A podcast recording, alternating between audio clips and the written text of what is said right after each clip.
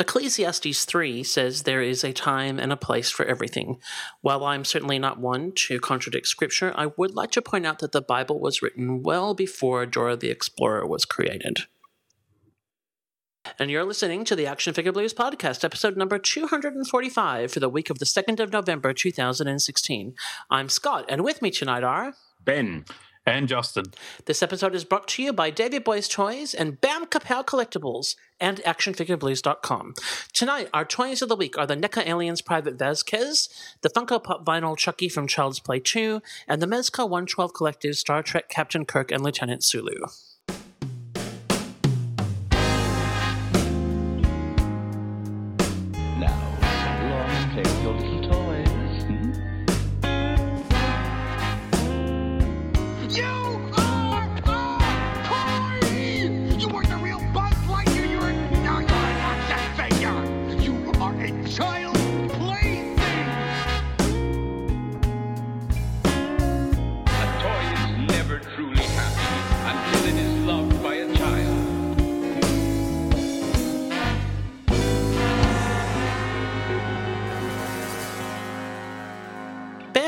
Justin, how the heck are ya? Hello. Good. Good. Yes. Oh, damn it, he beat me to it.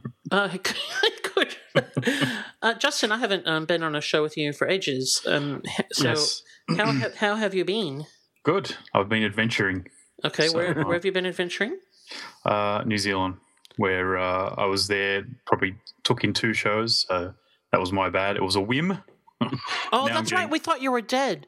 Yeah. Yeah. I know. Well, I was in New Zealand. I was 50 years behind. It's some Yes. sort of vortex. So just, just to be clear here, I didn't think you were dead, Oh, Justin. thank I just you, thought Ben. you were trapped under something heavy. yeah, New Zealand's good. They got this new thing called chocolate milk. Um, it's, it's really Do they have color TV yet, though? Um, yes, but it's the old old color. So you only get like um, four. You get green, blue, pink, and I think the other one was black. So you know, give or take black. It was good. Uh, a friend over there won a rather large award. Award, and he's um, he works in a small little wine bar that he owns and operates with his partner, Cool. and they won a, an, a prestigious award from some. New Zealand fine wine and food guide thing. And we went over there on a whim and um, surprised him. Hadn't seen him for about 15 years. And Cool. last time I was over there, we had like a boys' trip, and I was looking at the photos when we went over there. It was, um, you know, we are all about 23, 24. So it was good looking back at the photos and good to see him again. He's doing really well. that is awesome. Yeah. and- And my daughter, yeah, daughter turned 17. So she got a P's the very next day, which means she now has freedom, which means we never see her anymore, which is, Oh. so it's a provisional driver's license. yes, it is. Provisional driver's license. And she's pretty good. She, um, like I said, she got it in one go. Um, she beat me, took me two turns when I was her age. So she's doing really well. She just started another part time job. So she's working two jobs at the moment. oh my goodness. Yeah, she she works in a fast food establishment, which I've discussed before, Mhm. and she's just picked up some other work working in a hairdressing salon to see if she wants to do something related to that once she leaves school. So Oh, yeah, she's doing that two days a week. cool. Yeah, busy, busy, busy. I bet. Mm. Wow. Mm. And uh, Mr. Ben, what's been happening with you and yours? Uh, uh, yeah, all, all the usual life stuff. I, uh, I did a Scot and was away for most of the week on the other side of the country. and uh, the silence was deafening compared to being at home. but uh, I actually just came in, you know, as in I usually wander into my my what I call my comic room, which is kind of like the office where all my you know, a lot of my toys and comics are. Um, I usually wander in about five minutes before we. Uh, we, we get together to start recording, and uh, I, I noticed I'd had a figure lounge, oh no. and I've just been redoing all my Marvel Legends, and I, I bought a whole bunch of those uh, shelf stacker things that you're supposed to put in your pantry, but uh, I use Yes, them on yes. my shelves because they're white, and my shelves are white, and so it allows you to sort of have four ranks. Uh, sort of in a, in a stepped display, and so they look really good. But you know, every now and then you have a, a figure launch, and you can sort of tell exactly what happened, and you sort of go, "Oh, it's because you know such and such was behind such and such, and they fell forward and you know took out a you know two figures." Uh, I stood looking at about oh, 15 figures that were sprawled everywhere, and I was I I just couldn't Sherlock Holmes it backwards enough to work out what had happened, and, and I think it, it finally dawned on me when very discreetly hidden amongst um, the carnage was uh, I've been using the Bandai, you know, the flame effects. Yeah. I've got the blue ones, and I've actually set those up with a, and using a flight stand. I've got Namor coming up sort of through those, you know, making it look like he's blasting out of water, kind of thing, and it's actually quite good. Uh, but they're um, if if you don't have them, they're actually uh, quite a, a heavy, chunky plastic. They're they're sort of good value in terms of quality. And one of the pieces uh, of the flames clicks into another one and gives it, you know, it's an extension of height, and so you can sort of it's quite modular. Um, and I obviously hadn't clicked it in properly, and it, it gave way and fell. And as close as I can work out, it's fallen from the top shelf.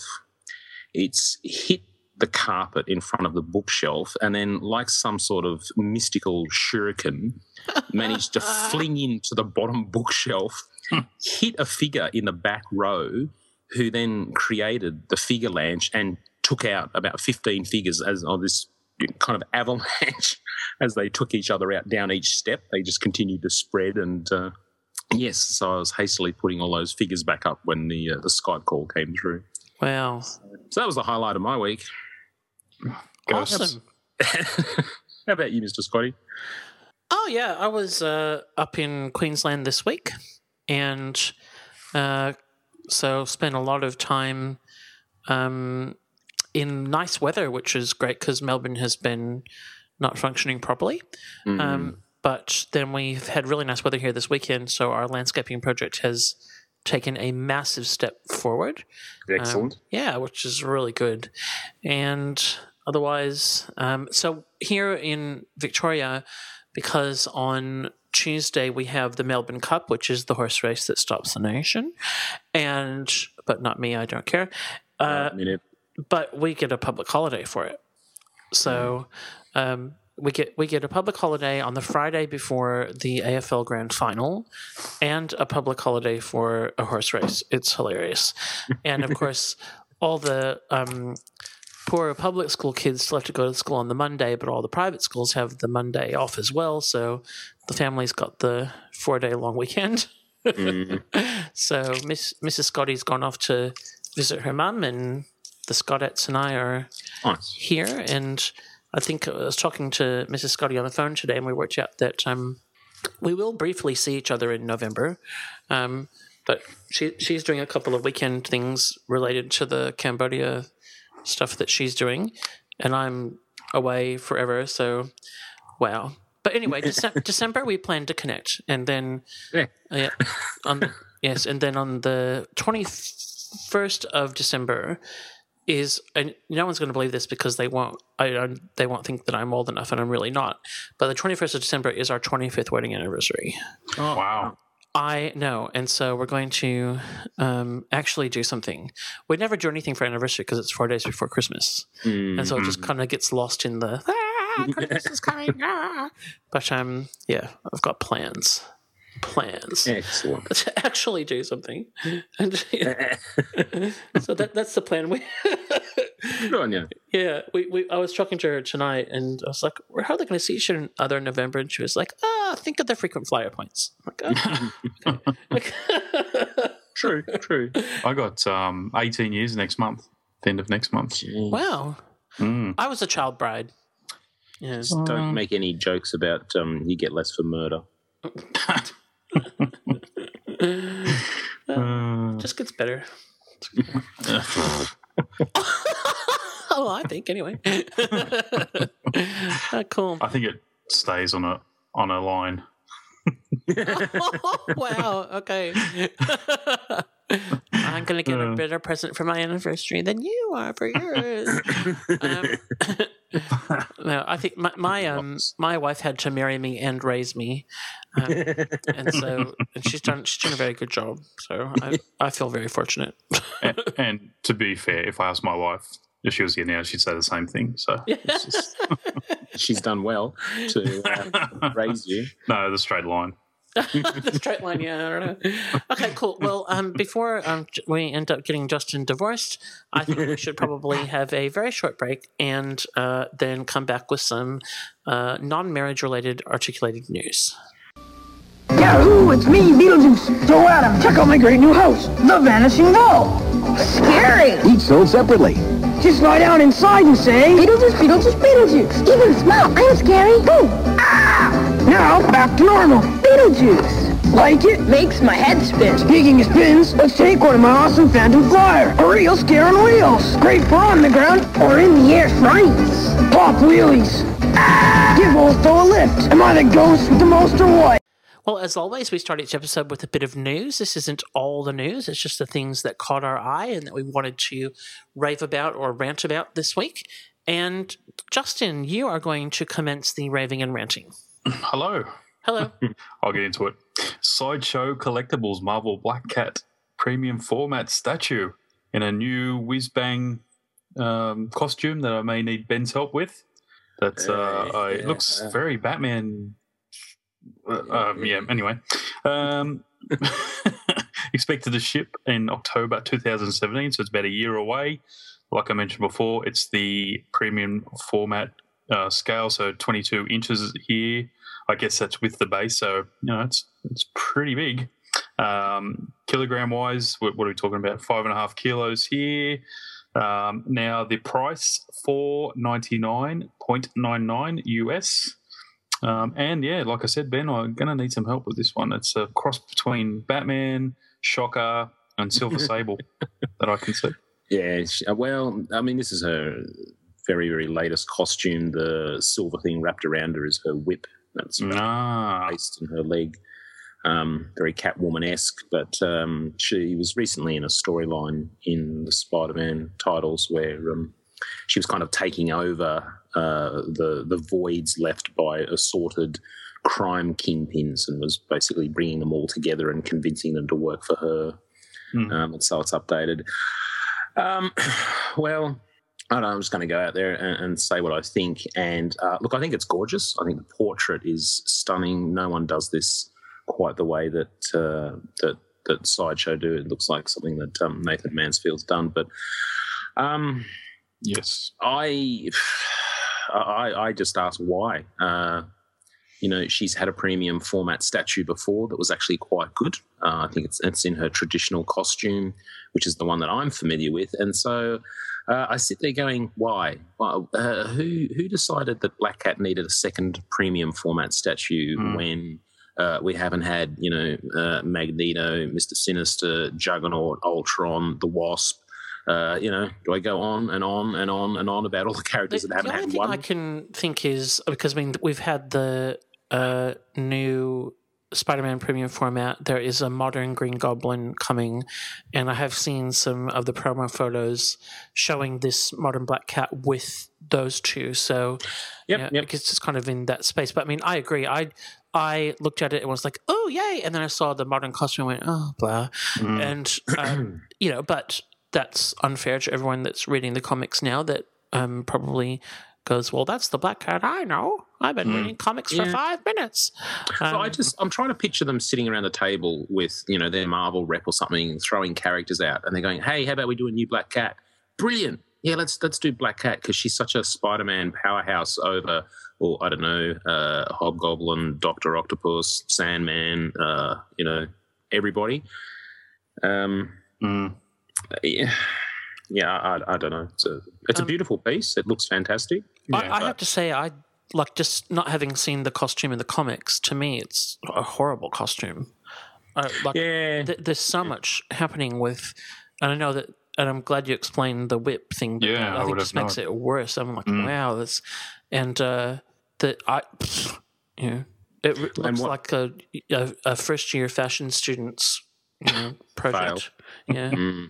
I think what project. what really failed for me was the uh, the sideshow exclusive for this piece is an alternate right hand holding a bag of jewels.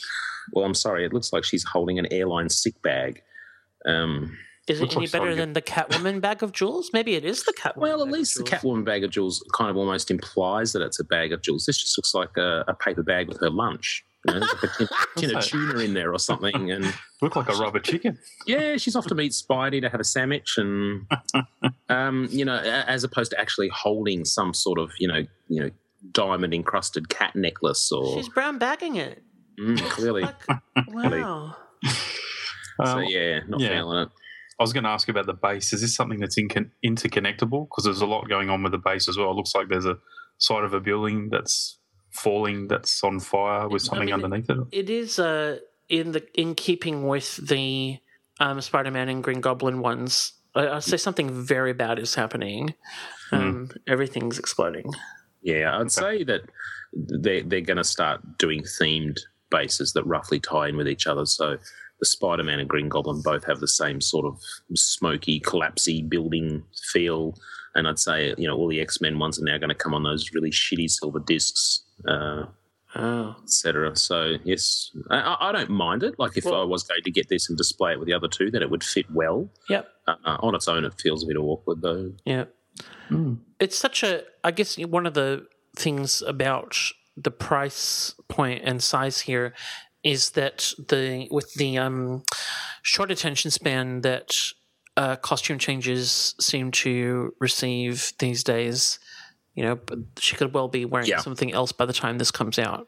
And we've seen that a number of times, haven't we? Where Yeah. people have already changed costumes or yeah. Yeah. Yeah, p- particularly because that's fugly. anyway, Anyway, my next bit of news probably going to need Ben help again with this one. so, okay, so talking about Predator, Jungle Hunter, um, maquette by Sideshow Collectibles. First of all, I'll talk about the price: one thousand two hundred and forty nine dollars and ninety nine cents. A single payment, if you so single payment for uh, sure. one I'll take payment. three. Um, so where to begin with this fella? Um, so expected to ship November, so about a year away, but we all know it could be much longer than that. Um, I'm only pretty sure I went to high school with him. I feel like he was on Teacher? the football team. No, the uh, yeah. Mm, Anyway, carry on. okay, we could talk about the height, just under twenty eight inches. So you know, fair whack of predator here. Yeah. Um, once again, the weight nine kilos, so postage is going to be fantastic as well. Just going down to the sculpt uh, here, Alfred Paredes, is that correct? The pronunciation? Yeah, we uh, really do need some kind of uh, pronunciation. We see these Mm. names come up again and again, and I, I still don't know how to pronounce Martin Canal's last name, whether it's Mm. Canal or Can, Canale or. Yeah. So he's standing there in all his predator goodness. He's standing on what appears to be some sort of foresty region. He has a humanoid skull and backbone in his left hand, um, looking decidedly gory and uh, gorgeous. So, so this is Arnie's nemesis. From, yeah, uh, from the first uh, film. first first film. Yeah, there's some graphics in the uh, in the blurb up the top there. So um, over to you, Ben. Yeah, I, I, the thing that threw me again here is um, the Maquette. Yeah. Now, What does that mean? I thought for a long time Maquette was quarter scale with no mixed media. So when they used to bring out, you know, there's been um, an Iron Man and a War Machine Maquette, and they're actually quarter scale to go in with the rest of your premium formats. So when I saw this, I thought, oh, you know, I really do like my Alien and Predator, but I, I just I commit enough funds to superhero related stuff in the comics toy statue world that I really don't want to go in. You know, I've got my Terminator skull and blah blah. I thought, oh, maybe depending on the holy crap, look how much that thing is. and I just, yeah, and so that pretty much killed any enthusiasm I had real fast. Um, and then I thought, you know, how could it be? I mean, okay, there's there's insane amounts of detail that goes into something like this compared to um, a normal premium format, but for that kind of money. But then I scrolled down and saw the the 27 and a half inches, and I thought, no, there's no way that's one quarter scale. I mean, these dudes are big; you know, they're meant to be about seven feet tall. Um, and I have actually seen a comparison photo of this with a couple of other statues, and I- I'd say it's actually one third scale. Um, it's it's massive. So Yeah, I was going to Yeah. say the exclusive is that actual his skull and the backbone, and there's a swap out um, piece with the helmet as well. So yes, yeah, see, very groovy. Yeah. I, I just think that the Yautja looks so good without their their helmets on that uh, my Hot Toys Predators, the only guys that are actually wearing their helmets are the guys who don't actually have a removable helmet. So Yeah. Oh, by, yeah. by default, just you know, wearing their, their helmets. So they just look so good. So a, a masked helmet is nice, but I, I think I'd rather a removable helmet that you could actually put in his hand or on the base or something as opposed to a completely different portrait. Yeah, and obviously it's going to make much more sense to have him unmasked. It's uh, he's he's known for the mandible jaws and so forth. So Yeah.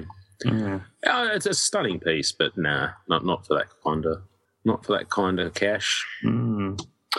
All right, moving along. Can you feel it? Can you feel it? Guardians of the Galaxy 2 is coming. And to celebrate, Sideshow Collectibles once again have a premium format Groot uh, figure. This one, $600, just a smidge under. Um, this is, would you say or agree, more comic based than movie based? Um, obviously, this is not going to be some sort of huge reveal that at the end of the movie that he turns out to be more comic esque, is it? I doubt it. No, I think Um, this is driven very much by the the early um, Mm. Abnett and Lanning um, series that sort of kicked off the whole thing. Yeah. Um, they've done a really nice job with the base. Some sort of crystal shards coming up from a uh, rocky sort of formation, and there's also some tree roots going through the rocks as well, which is the details. It's pretty good indeed. Uh, expected to ship next year around this time again.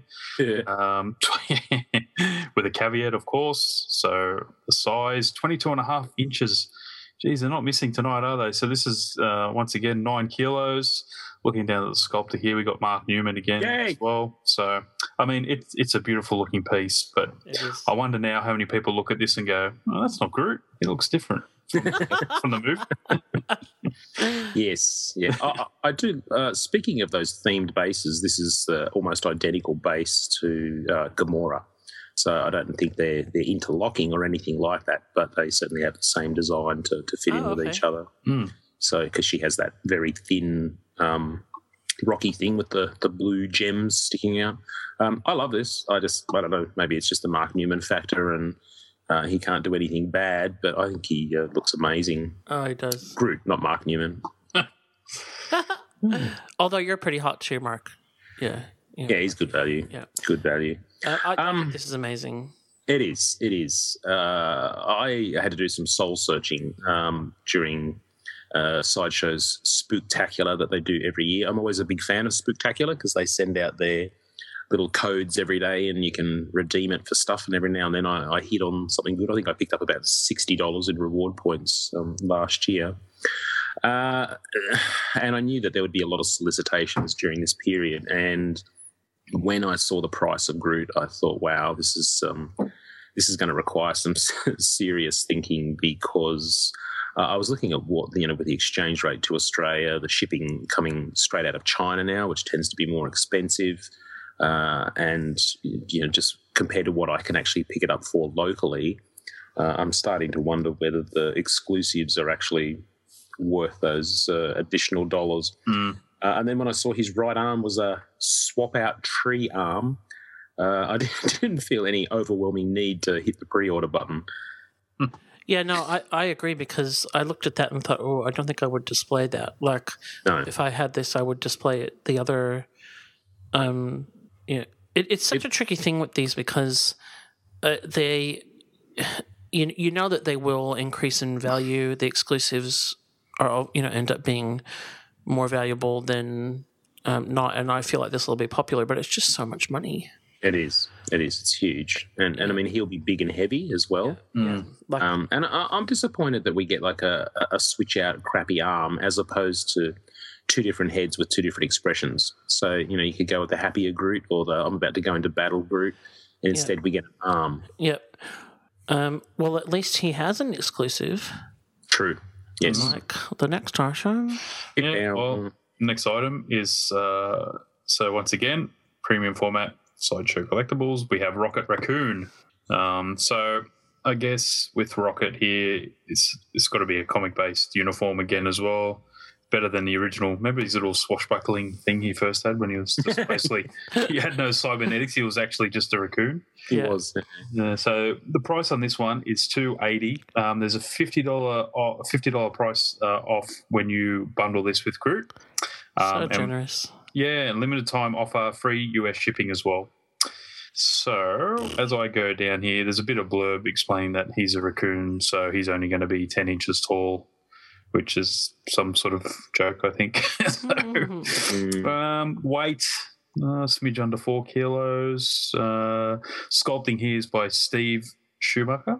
Yep. Um, this features Rocket Raccoon with pistols ablaze, with an open mouth, uh, snarling face. Once again, we're treated to the base again that we previously mentioned, and this one has some more blue crystals and like a little bit of a crystal river or shards going through it as well. Um, the sculpting is fantastic, and I guess uh, Groot, uh, like Groot, um, Rocket Raccoon is open to interpretation. So whoever's sculpting can basically say this is a raccoon, so we're going to do it any way we want. As Groot is a tree, we can basically have you know a bit of bit of uh, fun with that as well. So yeah, um, Th- the this Apple is where Pixel. yeah. I really would have liked a, a swap out head for a more classic, um, you know, kind of look, or even just an expression option because, um, you know, he's very angry. A Um, non-rabid look. yeah, it's got that, you know, and and uh, I don't know. I just I would have liked to have seen a, a display option here, um, and that and it's actually the rocket that I look at these and because I I really love these characters. I've held off on you know the Hot Toys and all those things, the movie ones, thinking hoping that this might kind of come around. But I look at the rocket and kind of go, nah, I don't love it.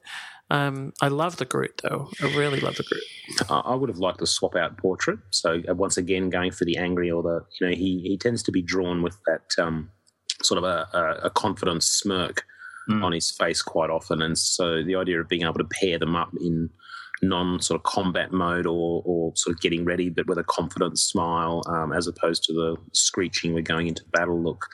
Um, I like it. I think what's really uh, for me is the way he's actually positioned on the base.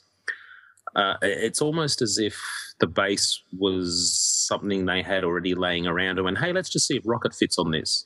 Like there's no kind of feel, you know, we, we hammered the Wolverine and Sabretooth bases, but at least they felt like, you know, their feet were going into footprints in the snow as if they really were sort of walking over that ground. This, you know, his feet look like they're barely making contact with those rocks and it, um, I don't know. That that base just looks like something I could whip up out of styrene and some silver paint. Um, yeah, I don't know. But I, and what I also would have liked the option is, um, and, and I have yet to confirm whether it uh, is or isn't, is um, the Lobo and Dog option where you could actually take Rocket off the base here and put him on the base with Groot would be uh, very cool. Yeah. I don't know, but uh, you know, this I think what was it, eight hundred and eighty if US if you combine them with the fifty dollar discount, and then you're probably looking at uh, you know somewhere in the vicinity of, of one hundred and twenty US for for shipping. So you're looking at a thousand US dollars for these guys, and that's that's taking it right into a whole new Yeah. uh, ballpark. Yeah, basically. is. I mean, I like them. I'm going to see what I can get them for locally. Um, but yeah, yeah.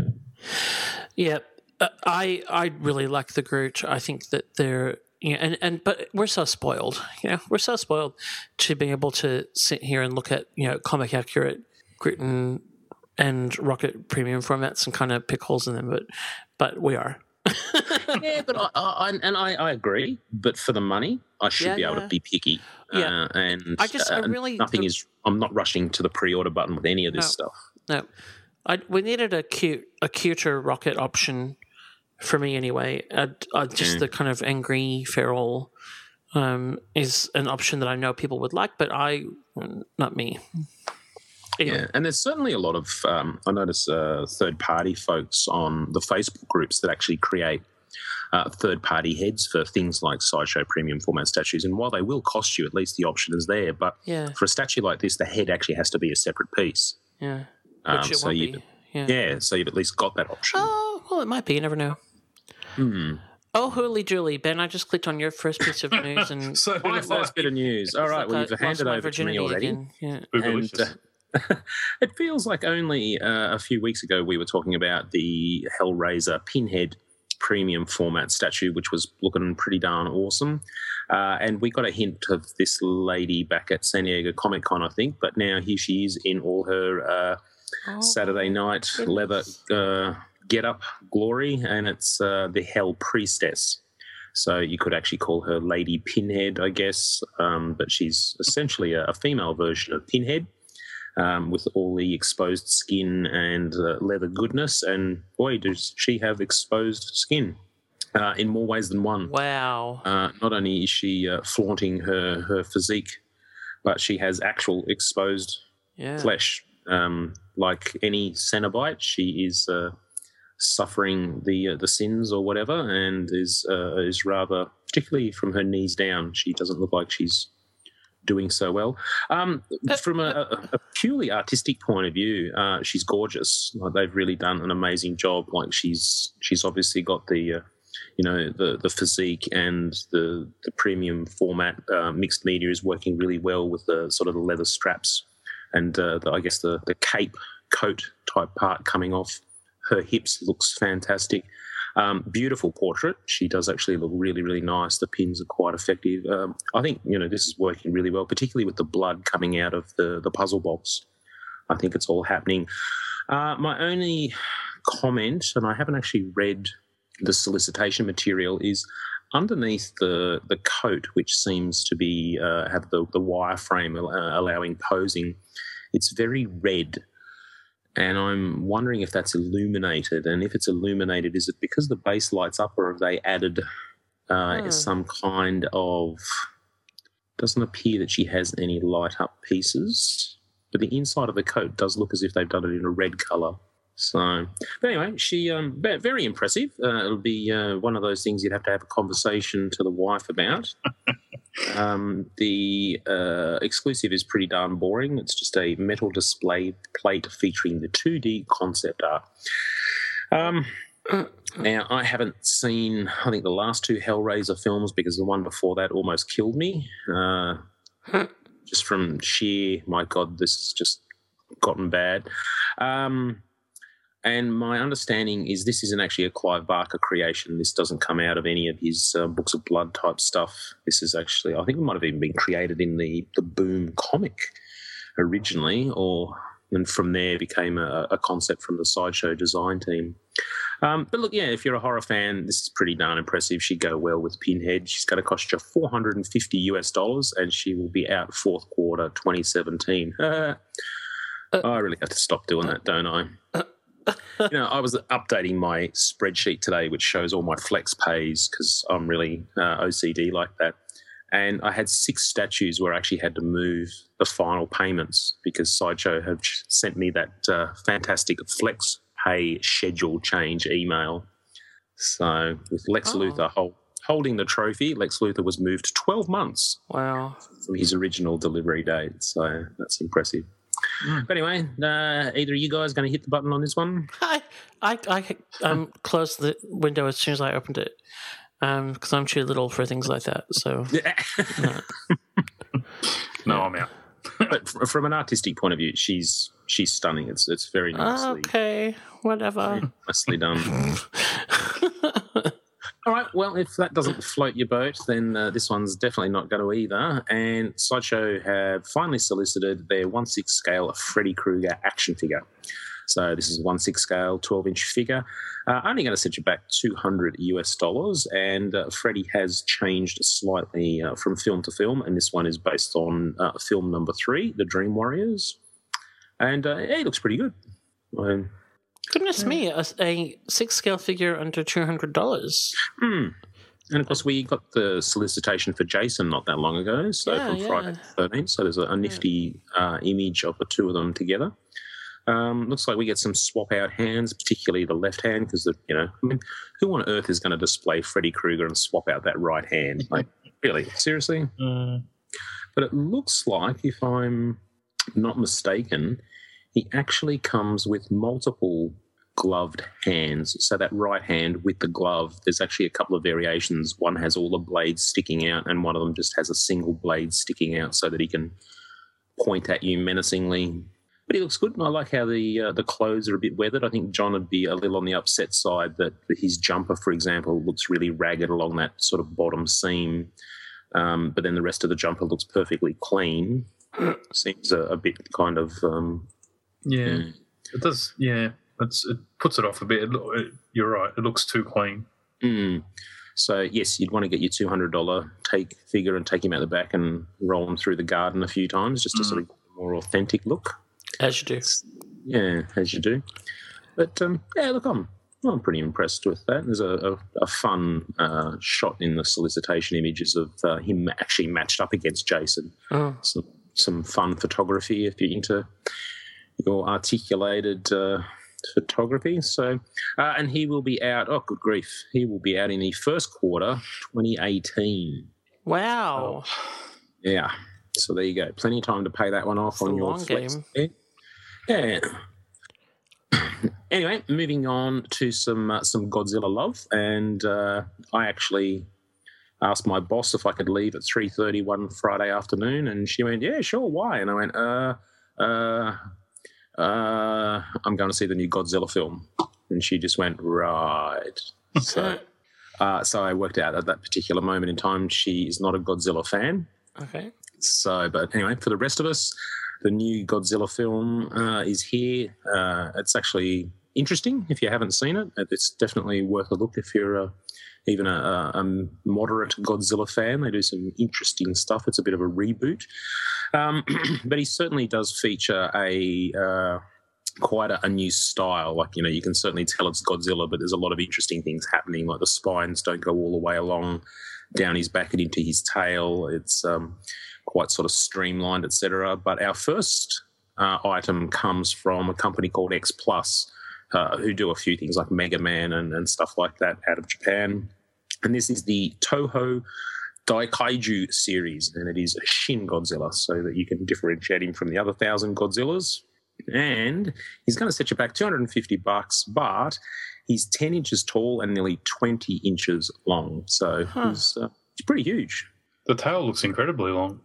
Yeah, he's always. I mean, it's one of those things that just seems to get longer, Mm. you know, with every film. But uh, he's his tail has some uh, some pretty good action in the new film. I won't spoil it for people, but yeah, this is a pretty fun piece.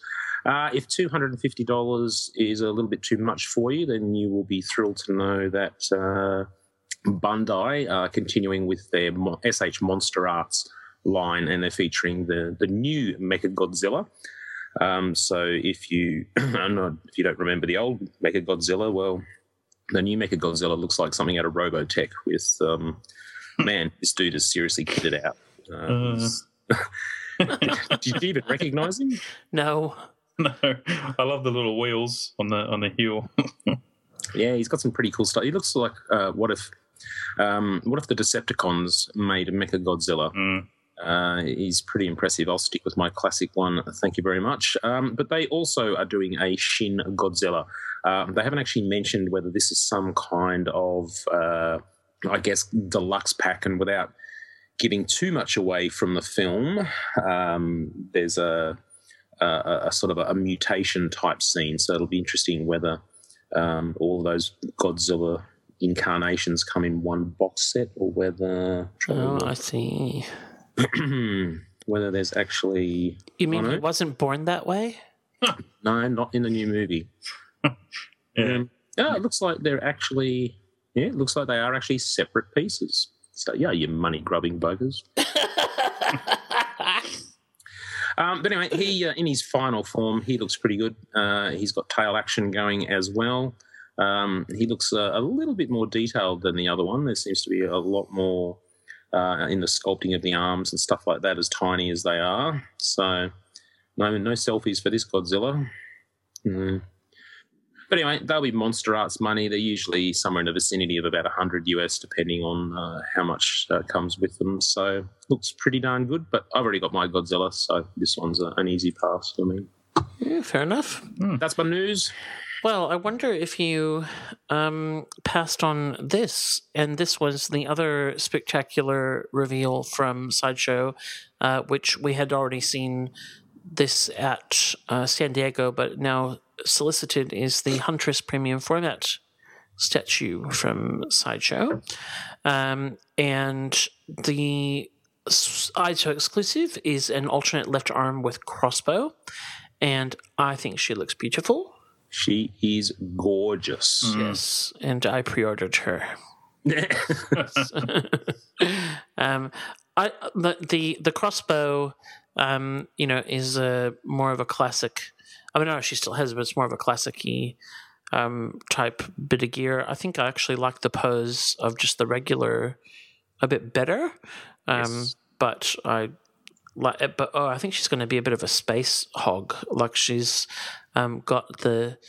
Uh, Staff. well, yeah, just with the staff and the sideshow raised right knee, you know, thing. Um, the, the the staff is going to make her take up a lot more space. So, um, but I think this is really, really nicely done, and uh, you know, great job by everybody involved. And I want it.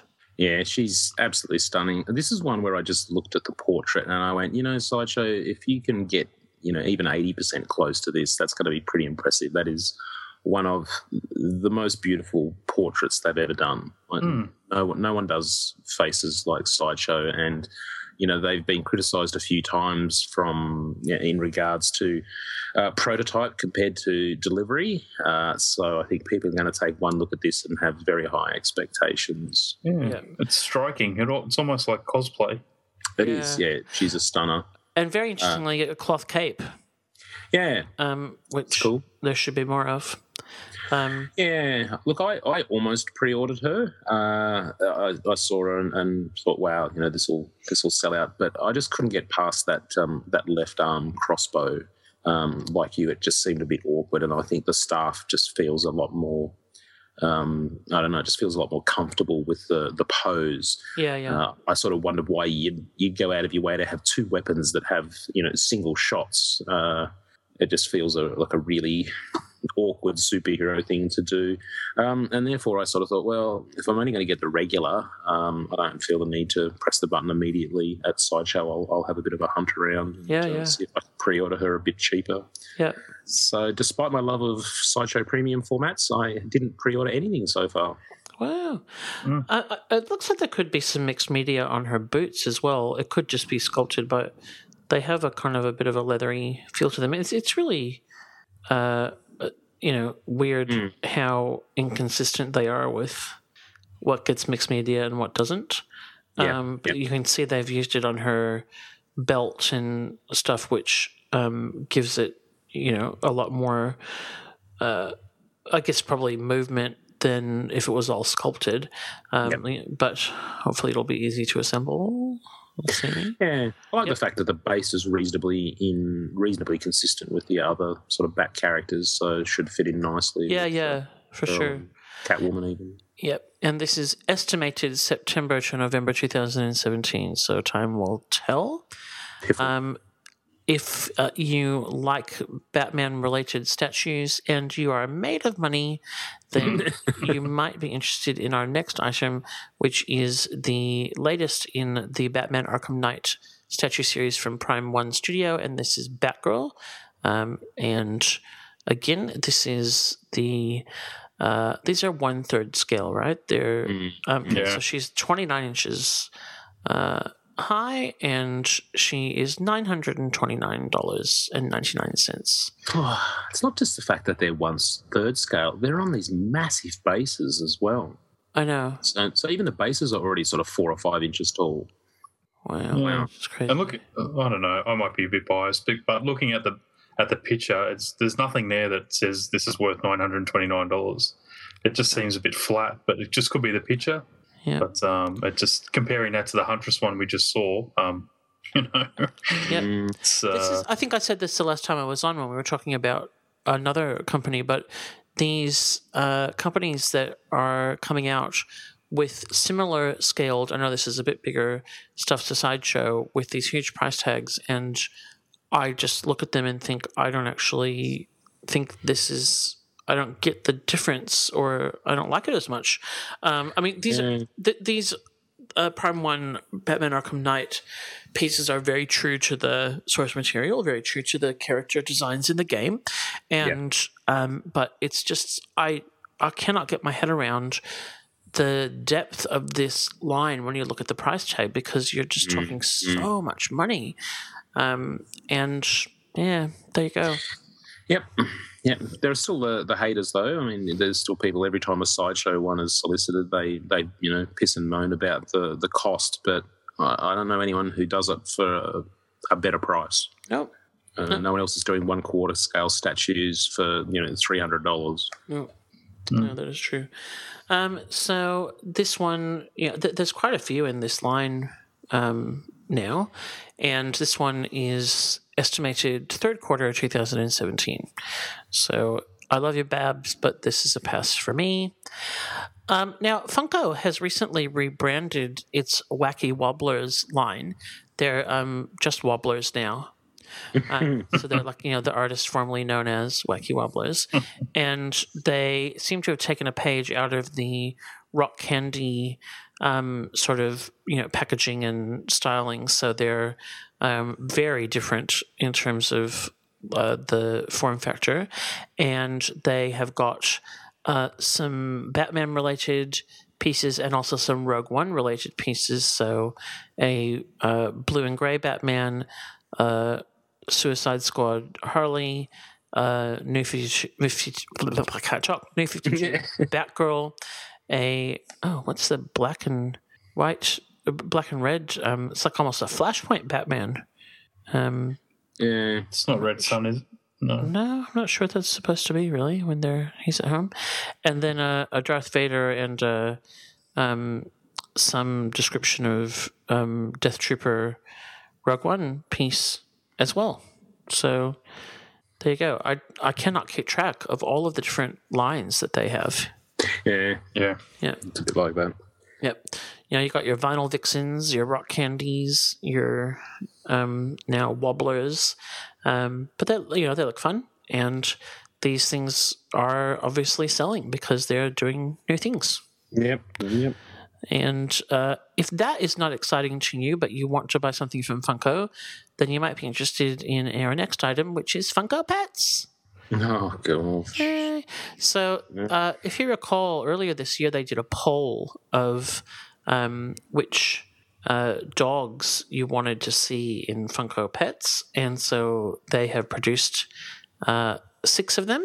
Um, you know, what they wanted what breed should be in the first wave, and the the winners were the Siberian Husky, the German Shepherd, the Dachshund, the French Bulldog, the Beagle, and the Labrador Retriever. And oh. okay, so yeah, if you're a, a the West Highland White? I'm sorry. yeah. uh, so I think this is, I mean, this is a clever idea because this is another way to market to different, you know, people that may not uh, buy pops in their current form but love Dachshunds or whatever. Um, interest. I had a very interesting conversation with somebody this week about uh, just uh, various retailers kind of taking a, a little bit of a step back from the volume of pops and things that they're bringing in just because you know they're not selling in the way that they were and there's got to be some endpoint to the mania um, surely but they're still pumping them out Yeah, I mean, we've talked about it before, but it's overwhelming. Those, what are these those shops called? Zing? Zing, yeah Yeah. Ugh, a wall of pop vinyl. yeah It's, um, Yeah. So they're actually hard to look at, I find. I, yeah. Is, it, is I there stock rotation on that stuff? That, like, what yeah What?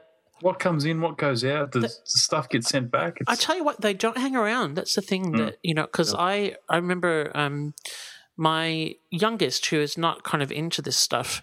Uh, you know, she's the horsey girl, and but she saw when we were talking about the when they did Friends, she was like, I have to have those, and I made the mistake of not picking them all up straight away, and then they became really hard to find. And um, the so some kind of hang but but they don't uh, last forever.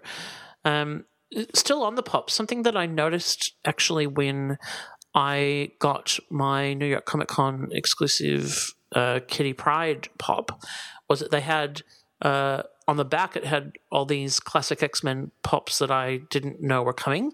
And that's obviously because they hadn't been solicited yet. And now uh, they have. And i think these are um, you know these are oh, it says coming this fall um, so that's got to be now surely um, the and so this is cable archangel quicksilver psylocke and sabretooth and you know, and oh, and Mohawk Storm. Sorry, um, and they all look fantastic. Yeah, I, lo- I love Cable. He he looks really good. Yeah. Yeah, I, I think when they're unique looking like this, they this is when pops just really do their thing. Yeah. You know, we've talked in the past about how when you see the guys from Supernatural, they just look like the guys from Supernatural. But Mm. Cable looks fantastic. I think Yeah. they even Psylocke. Is, you know, there's no disputing who that is. No. She's she's flawless. I think I've been trying to avoid these. I was sticking to some Marvel, but then I decided not to pick up the last round of Marvel ones. But um, gosh, this is making it really hard. And then I saw Sabretooth, and it's like, oh, bloody hell. So I, I think I'll probably be in now. So, and Yeah, I love yeah, that yeah. storm with the mohawk. It's fantastic. But seriously, um, Funko, where is Nightcrawler? Yeah. It's such an oversight. I do not get it. Um, like uh, he's because he's he's so cute. He's like he's just begging to be a pop. Um, now there's also there's Dorbz. I think Nightcrawler has had a Dorb maybe, but um, Yeah. um, so I should say Magneto is getting a pop keychain, um, and then also in Dorbz, um, I, I just find these so weird because there's these characters that you just think, why would I ever want that as a Dorb? Cable. Um, Why would you want anything as a Dorb? anything, anything at all. I don't says, care. oh, I've got my I've got my Ursula Dorb sitting in front of me, but um, yeah, the Emma Frost with a diamond variant, Phoenix, oh, Dark Phoenix, thank you. Um, yep, and uh, white costume Storm and Psylocke and Sabretooth for good measure, and also um, there is a classic X Men uh, mystery minis um, coming. Um, again with no Nightcrawler. This is just outrageous. Um, that has got uh, uh, Storm, Sabretooth, Beast, a couple, a Wolverine and a Logan, a Colossus, Professor X, Mystique, Magneto, Emma Frost, Sabretooth, Juggernaut. Um, can't go wrong there. Those are all good. Yeah. Oh my gosh! And Adorbs rides with a Beast in the Blackbird jet. Crazy! Exclusive to Walmart. Oh, well, there you go. Is it just me, but in typical Funko fashion, where they Photoshop their solicitation images because, you know, God forbid they could have something finished in a photo. I mean, give it, these will be in store on Monday. Yeah, yeah, yeah. Yeah. Let's, let's face facts. When Funko solicit anything, you've got about Yeah. 48 hours to get some cash together because that's how quick they hit stores. I think I think we're to blame. I think as soon as we say the name, it's like Beetlejuice. yeah. they appear.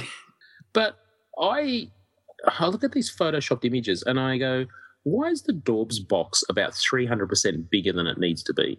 You got these giant boxes with these tiny little figures in the front sort of part of the box. And it looks really awkward. That's actually how they're made. Are they? Yeah, I'm looking at Ursula right now. That- That's that's how they're made. You can Wow. basically see the whole figure in there. Okay. Yeah. Hmm. TrueStory.com. Environmentally friendly. yeah. I, I mean, the Dorbz, I mean, like, you know, I- I have to say the Dorbz is one that I do not get. I have two Dorbz. I have a Batgirl and an Ursula because I like Batgirl and I like Ursula. And I would buy an Aquaman Dorb if they made it. But, um, you know. Mystery minis are cool though. Oh, they're cool. Yeah, they're so cool. The the thing that the thing that uh, I just find with the mystery minis with the DC and Marvel ones is that there's just not enough kind of continuity for me to I can jump in because it's like, oh great, but will there ever be another set of X Men classic X Men ones to kind of finish out the team and add more characters, or is this it? And um, that's the thing that I, you know, try and stay away from. All right. Well, I think that is all of the news that we're going to talk about in this episode. And that means that we are going to hand over to our good friend John for the latest installment of everybody's favorite podcast game, Name That. My name is. My name is. My name is. It's named Sadie. My name is. My name is. My name is. It's named Sadie. My name is. Excuse me. My name is. It's named Sadie. Can I have the attention of the class for one second? Greetings, boys and girls. It's your old weird Uncle John, and I'm here to play another installment of everybody's favorite podcast game, Name That. And when last we left, we heard this sound. for good rages on. These things just keep coming. Let's hit it with sound attack! And if you were like Mr. Jones, you knew that this was a G.I. Joe versus Cobra sound attack commercial. Um, I didn't know it, so uh, I'm glad he did because I would have never got this. I wasn't really paying attention to that stuff when this stuff was out. Um, so um, congrats to him. And um, if you would like to be like him, you can give it a try with this sound right here. And these guys, they're all action. And because Eddie writes letters whenever I don't play it twice, I will play it one more time. And these guys, they're all action. Hey, if you want to be like all the fun, cool kids, come on over to afbforum.com and make your guess. If you get it right, you get a point in the forum. And you know what? Um, you can use that point to get all sorts of cool stuff like, uh, um, Ben's autograph. I, I hear those are really valuable in some countries. So, um, keep that in mind. And if that's too hard, just don't like that audio version, can't quite pick it up, come on over to tvandfilmtoys.com on Tuesdays, Thursdays. We play the picture version, same kind of idea. You look at the picture, you go over to the forum, you still make the guess, you still get the point, and, uh, it's just that easy. And, you know, all the kids are doing it. So, until next time, this is John saying, peace out.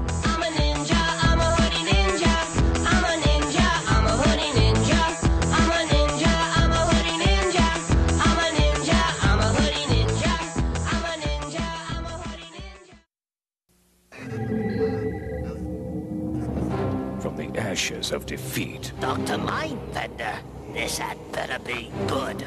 a new weapon, Commander. The Battle Android Trooper.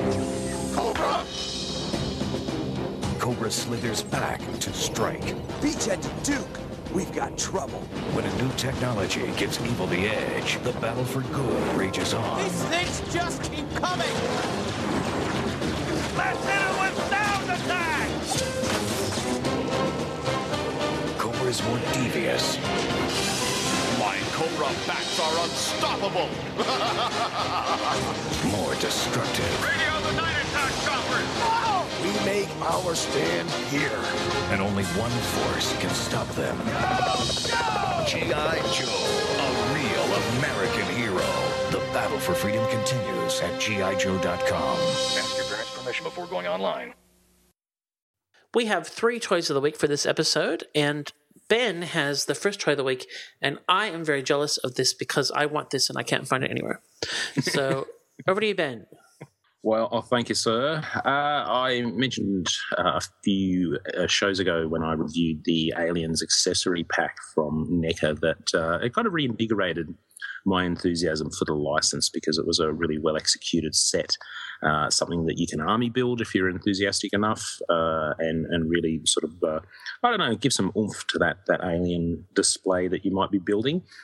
Um, but I was even more enthusiastic when I heard the solicitation, or at least the lineup for the next wave of Aliens figures was to feature the return of uh, the Colonial Marines.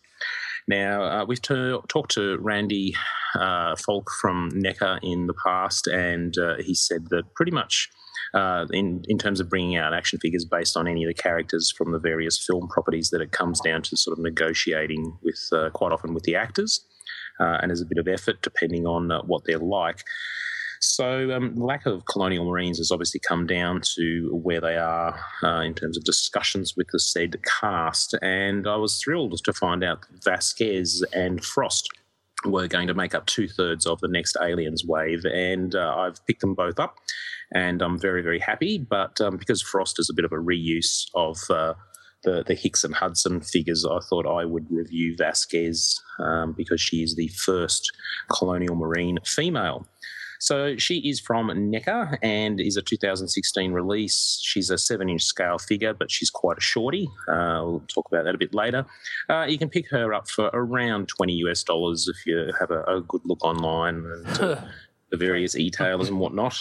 And um, so moving on to packaging now, in terms of the actual uh, look of the packaging, uh, NECA do really good things here. I think uh, there's no disputing, you know, what license this is. The Aliens logo is plastered across the top with that famous kind of glowing eye in the title. It's really, really obvious. Uh, we've got the Aliens 30th anniversary. Um, uh, sort of a hologram sticker thing going on. Uh, the character's name is very easy to find, which uh, I, I find is not always the case with uh, a lot of companies.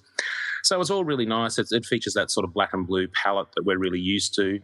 And uh, even some nifty stuff on the back. Uh, I notice one of the things that NECA does really well is they often show the character uh, on the back of the packaging in some sort of diorama pose with other figures from the line, which is actually really cool. And of course, you know, there's always that little, um, you know, other characters sold separately, you know, as if somehow half a dozen aliens and, and a couple more colonial marines are going to be mysteriously packaged in the bottom or something.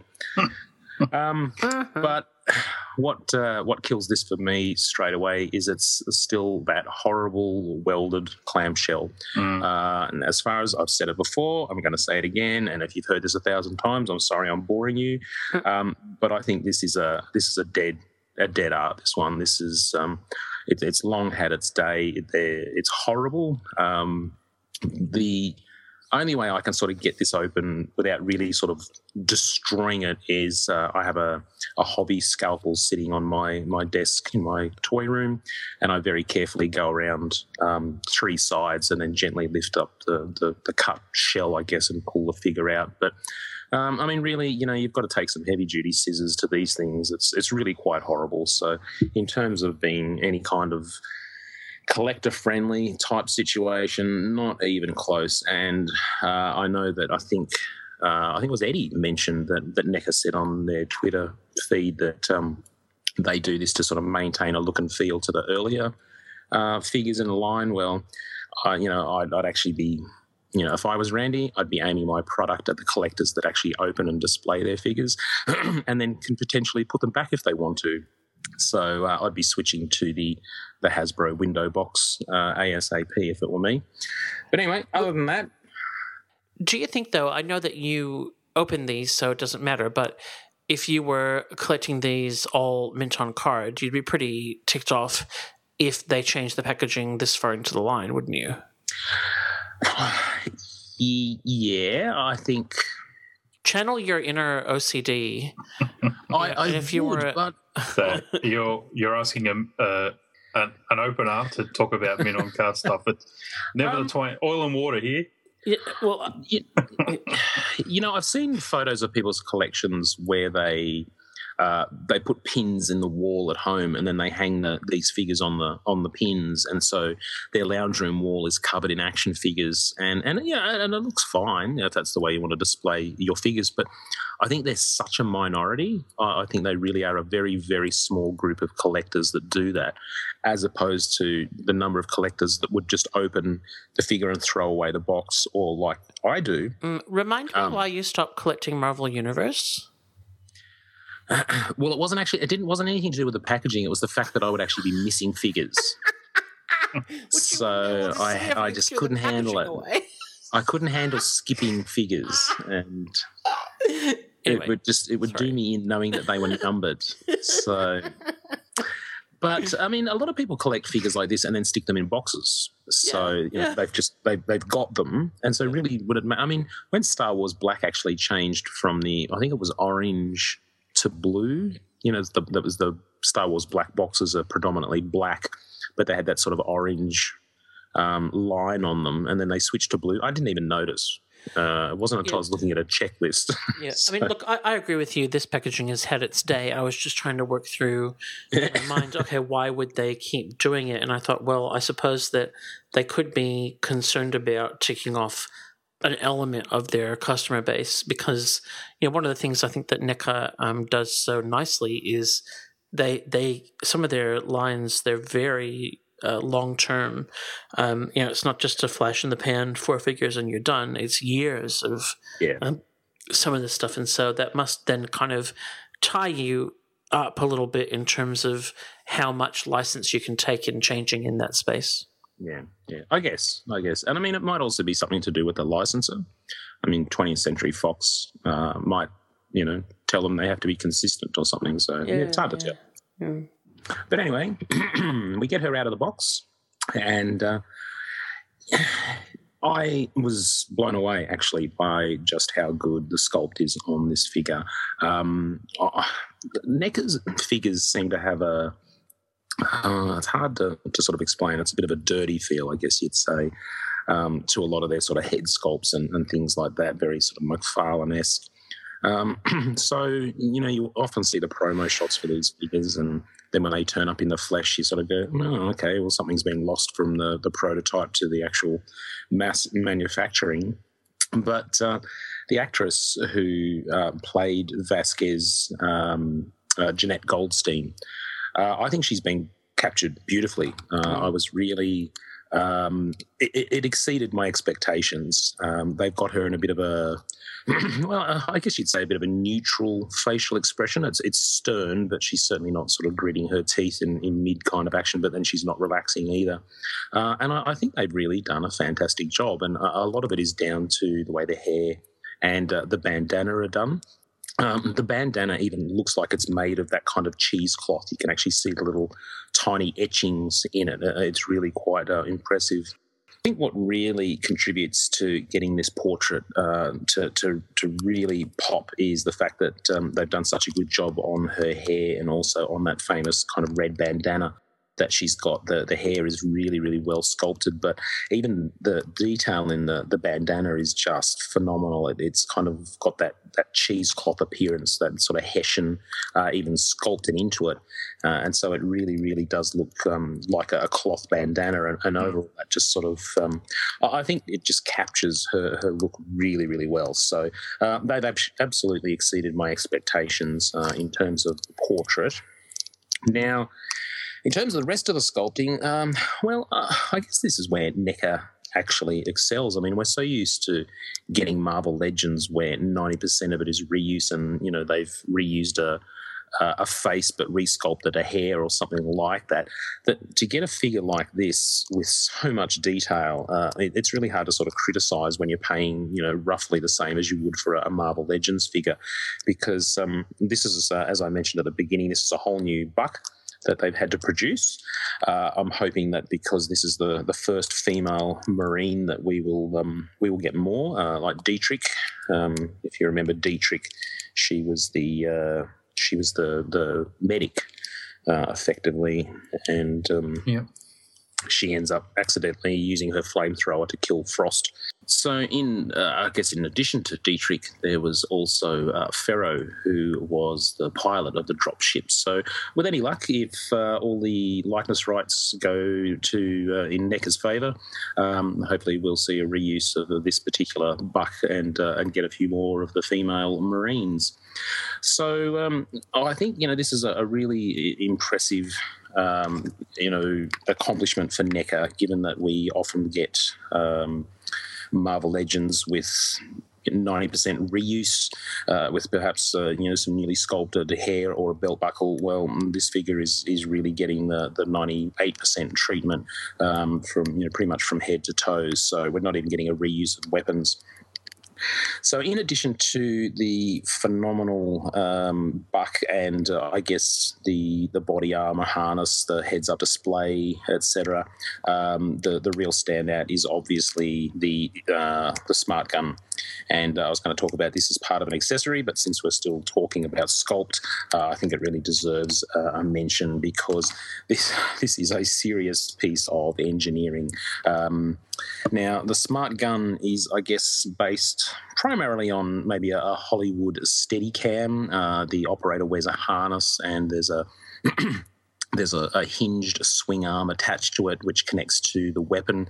Uh, and basically, the harness then takes the weight of the gun and allows the operator to move it really, really easily. So um, they're not sort of struggling with the, this huge, heavy thing. Um, now, the smart gun is uh, the M56 smart gun. Looks like it's constructed from table legs and any other crap the special effects guys had laying around. Uh, it makes no sense whatsoever. Um, and uh, they've captured every little intimate detail of this thing. It really is uh, an absolute you know, master of engineering. I think NECA really have gone above and beyond to, to get this done well. So obviously Vasquez is wearing this huge sort of harness that goes around her torso, and from her sort of left hip, um, we get the swing arm component. Now they've had to replicate that in plastic, so we've got a combination of that flexible rubber plastic and a couple of hard plastic pieces um, where the hinges connect to.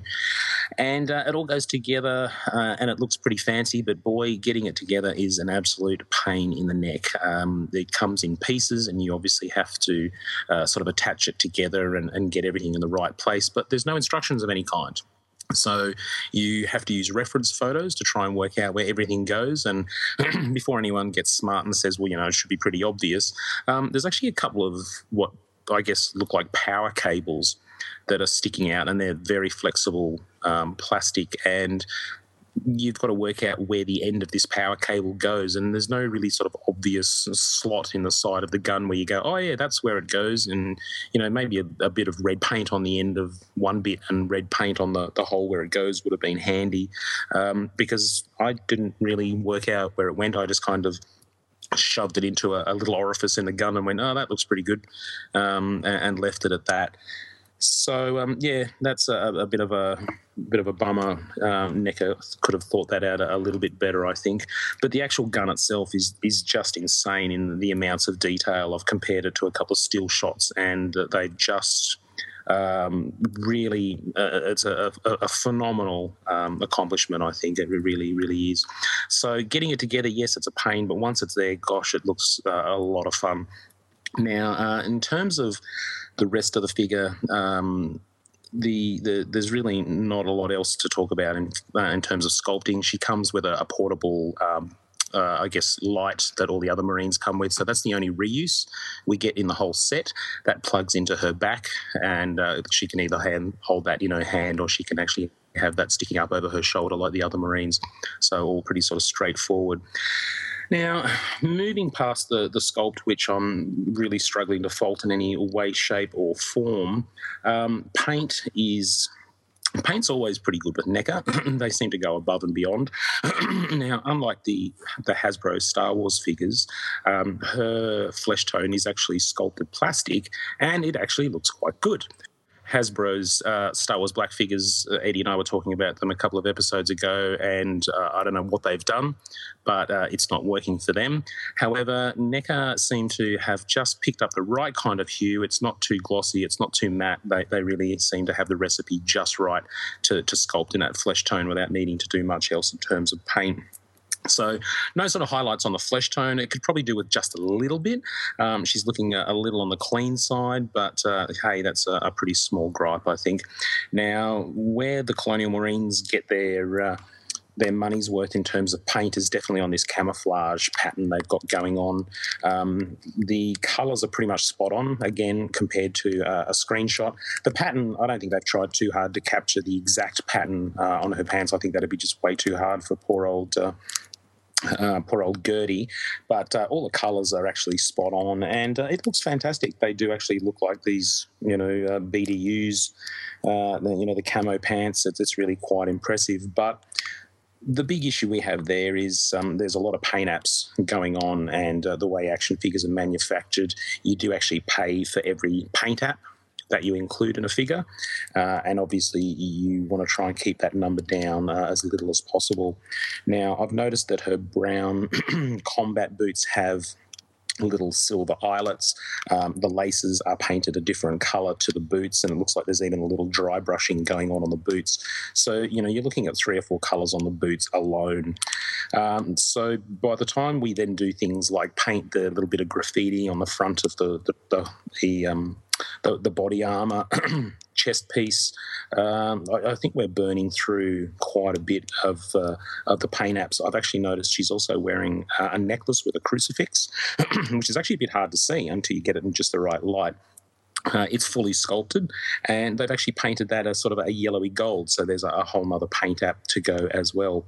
So you might think at the moment that there's not much to complain about in terms of paint, but where uh, I think the big uh, fall down is the fact that the smart gun doesn't have any highlighting whatsoever. It's uh, it's cast in that sort of black plastic, and you know it would really benefit from a, a slight silver kind of dry brush. uh, it, it's hard to tell. There might be something on there, maybe like a bit of a wash to even it up a bit, but there's really nothing to, to really draw out that detail, which is a shame because this gun just has insane amounts of detail. It's, it's really quite amazing.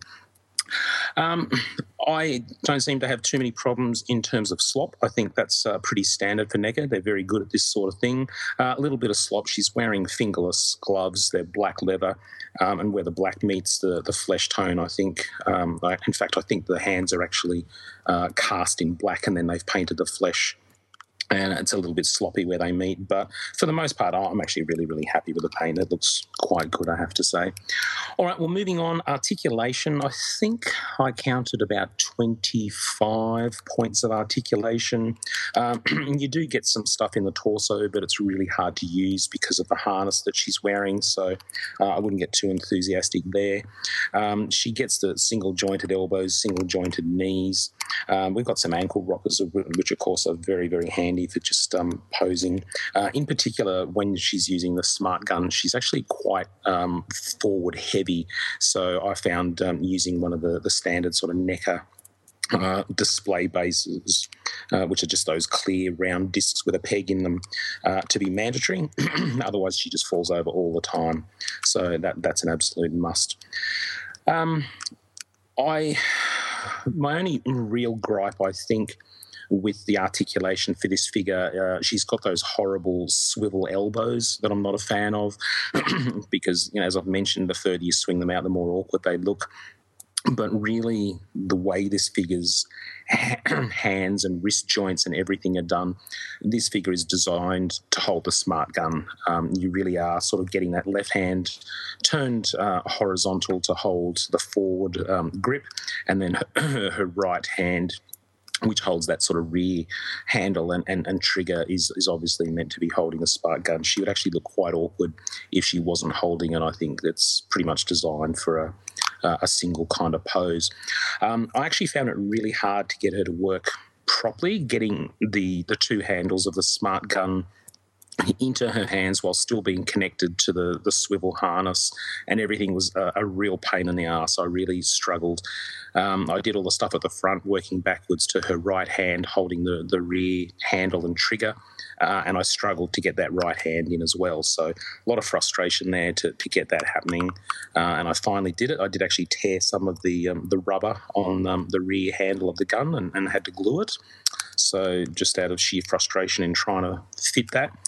Um, so look, the articulation is probably what you'd expect from a standard NECA figure these days. It's fairly discreet. Uh, most of it, they do a good job like that. As I said, with the, the playability, um, you're sort of fairly limited. And to be honest, uh, why you'd want her doing anything other than firing this smart gun is uh, is beyond me. So now, uh, in addition to the M56 smart gun, I said that she has the support light, which um, she can hold in her hand, uh, or you can actually plug it into her back. this is an interesting one. Um, she has a hole in her back so that the peg from the light can plug into it. But then the harness that they built for her sits over, obviously, the body of the figure and the hole in the harness is meant to line up with the hole in the torso so you can push the peg through both pieces to get it to sit properly. But the way the harness sits uh, over her torso, I have a lot of trouble lining them up. So I actually can't get the peg for the light in properly. So it's barely sort of sitting in, and if I bump the figure too hard, it kind of just falls out. So a bit of a fail there, and I think um, I've got a bit of work to do to, to really try and get that looking half decent. Uh, which is a bit of a shame. But in addition uh, to the gun and to the light, we actually get a pretty cool thing, and that is a muzzle flash. Which is a, a nifty little kind of uh, explosive flash of uh, of sort of powder and, and smoke and you know flame and whatnot that plugs into the end of the smart gun to uh, appear as if she's firing it. Uh, actually, looks really nifty. It's got some nice little highlights on it, and it actually, when you plug it into the end of the barrel, it's actually quite firm, so you don't actually have to worry about accidentally, you know, brushing that and having it fall off the shelf and, and disappear under a pile of books or something. It actually fits really, really well. So that's a, a nifty little uh, addition. So you can choose to actually, you know, show that she is firing the gun or isn't firing the gun, depending on whether you want to use this. So all up, I'm, I'm actually really thrilled to have her in my collection. Um, I'm, Drake is uh, probably the one I'm, I'm waiting for the most, or maybe Apone. But um, getting Vasquez with a smart gun gives me hope that Drake is actually not far away because the smart gun is already done. Uh, all the engineering work is complete. So here's to uh, more of uh, the Colonial Marines from NECA ASAP. And uh, I'm going to round it out and probably give her Mm, probably eight and a half out of ten, I think. I, I have not pre-ordered or ordered this, but I have uh, kind of been on the hunt, and the frosts are everywhere. Yes. Um, so you can see that they've arrived, but no Vasquez. so kind of, you know, I because of the accessibility that um, we have these days to different shops, and particularly with the travel that I do, I kind of have this, you know, idea that no, no, I don't need to order it. I'm gonna, you know, I'll find it somewhere and it'll be fun. Yeah. But the thrill of the hunt is nearly over. Yeah, look, I think it's worth pursuing because uh, I think one of the reasons why people got enthusiastic to pick her up and, and perhaps Frost, if you've got the money as well, is the since the news that NECA is actually re-releasing Hicks and Hudson in uh, in a two pack. Yeah. And of course, uh, for a while they were quite difficult to find. But the idea now that oh, I can get Hicks and Hudson, so I better get Vasquez while I have the chance. So I'd say, uh, yeah, and that's generated a bit more interest. Very good. Well, thank you very much for that, Ben. And that wraps up our first toy of the week for this episode. We'll come right back in a moment to talk about the new items that we have added to our collections this week. Dragon Ball Z, the saga continues. Cosmic evil is on the rise. You and your friends are Earth's only hope. Will Goku and Trunks' Super Saiyan power be enough this time? Gohan's in danger until Team Dragon Ball Z joins the fight. But wait, it's evil Frieza. The Earth is still in trouble. Your friends are in for the fight of their life, but you won't let them down. The fate of the world depends on it. Each sold separately. Well, we're all here because we collect, and Feeding the Addiction is where we talk about what we have collected or pre ordered or wished we had or whatever. And uh, Justin, over to you. You can talk first. Sure. So this week or the past couple of weeks, uh, I've got uh, a couple of pop vinyls, which would be Chucky, which I'm going to talk about later on, uh, Napoleon Dynamite, uh, and I also got uh, Marvel Legends Enchantress, which was great because I had the pieces for years, but I never wanted to paint those circles on her legs. So someone's done it, so that's good for me. And it's actually a very, very good figure. The uh, smirk on her face is well done, and it's a nice touch. And uh, Hasbro hitting it out of the park with the female Marvel Legend action figures at the moment, Yeah. which is really, really good to see. It sure Yep. is. Yeah. And what about you, Mr. Ben? Uh, fairly small week for me. Uh, I sent Justin a message to say, hey, Paul Bearer from the WWE is available um, as a, a single figure. Previously, he was a builder figure. Yep. Um, if you were picking up WWE figures, you could build a Paul Bearer. And uh, if you're wondering why Paul Bearer is of any interest whatsoever, um, he comes on a, a fairly large suit buck uh, that uh, we haven't actually seen the likes of in Marvel Legends. And uh, if you've got any sort of bigger figures, um, then you know this guy in a in a suit towers over um, both the Black Mask from DC Universe Classics and also um, the uh, Coulson suit buck as well. So uh, maybe if you're looking for something uh, for, for Hammerhead. Um, but the other reason is um, Mr. Bearer doesn't have a lot of hair. He's follically challenged. Um, he's also not a wrestler, so uh, he doesn't feel the need to stay in shape. So he's quite a, a hefty chap. And I said to Justin that, you know, I bought the figure for the suit buck, but now looking at that head, um, I really think, you know, with, with a bit of effort, he could pass as a um, Jarvis uh, if you were, you know, needing to um, to do the Avengers Butler. I think that that's as close as you're going to get without actually customizing a, a, an actual head. So, Well, there you I go. thought- yeah, so he was also dirt cheap, so I picked him up. Only found one so far, but I'll keep an eye out. Um, the other thing I picked up in my travels when I was away for work this week is uh, I'm not collecting the DC icons, um, but I was after Atomica. And every time I find Atomica, she is priced as a deluxe figure and is uh, that little bit more expensive than the other figures. And so I've uh, declined. And uh, I just happened to visit a local comic book store while I was in Perth, and they had Atomica priced as the same as everybody else. So all the other figures in the wave. So I picked her up to add to my collection. Excellent. Very good. Very good. Um, well, I pre ordered the Sideshow Huntress premium format as discussed, and I also uh, got the Kotobukiya ArtFX Sinestro, which I didn't even realize was out. I just happened to stumble across it and was like, hold on, wow, okay. Um, and then from our good friends at All Star Comics in Melbourne, I got the DC Collectibles Batman and Robin and Bat Signal set. So Nice. the when they initially announced the uh, deluxe Batmobile that had the figures and the Bat Signal in it, I was slightly outraged because I have the Batmobile. I don't want another Batmobile, but I really wanted the Bat Signal. um, and I think that perhaps I wasn't the only one that was annoyed by that because, as well as the whole set with the Batmobile, they did then release the figures and the Bat Signal separately. And so I got uh, that. I have not had a chance to open it up and um, have a play yet. And then I think when I was on the show last time, which I guess was last week, I'd just been to Brisbane and I went to Comics Etc. and they had those Marvel, the keychain things that just had all these kind of classic female Marvel characters. And so I was like, I have to have a go at but they were blind bagged, of course. And I got Medusa and uh, the modern Ms. Marvel, which is kind of the only uh, one of the more modern characters in there. And I went, I was in Brisbane again last week, and I went to Comics Etc. again, and I had another go, and I got the Jessica Drew Spider Woman. So, um, I have zero requirements for keychains, um, but they're really cool. They're just, yeah. Anyway, they're just they've got there's Wasp and um, Squirrel Girl, and just uh, you know a few other She Hulk. There, I'm like, can't go wrong. Um, so it's all good. Okay. You, speaking of keychains, it's actually the the one reason I don't really go for the the whole nerd block um, Collector Corps and and all those kinds of things because uh, a friend of mine gets the horror one.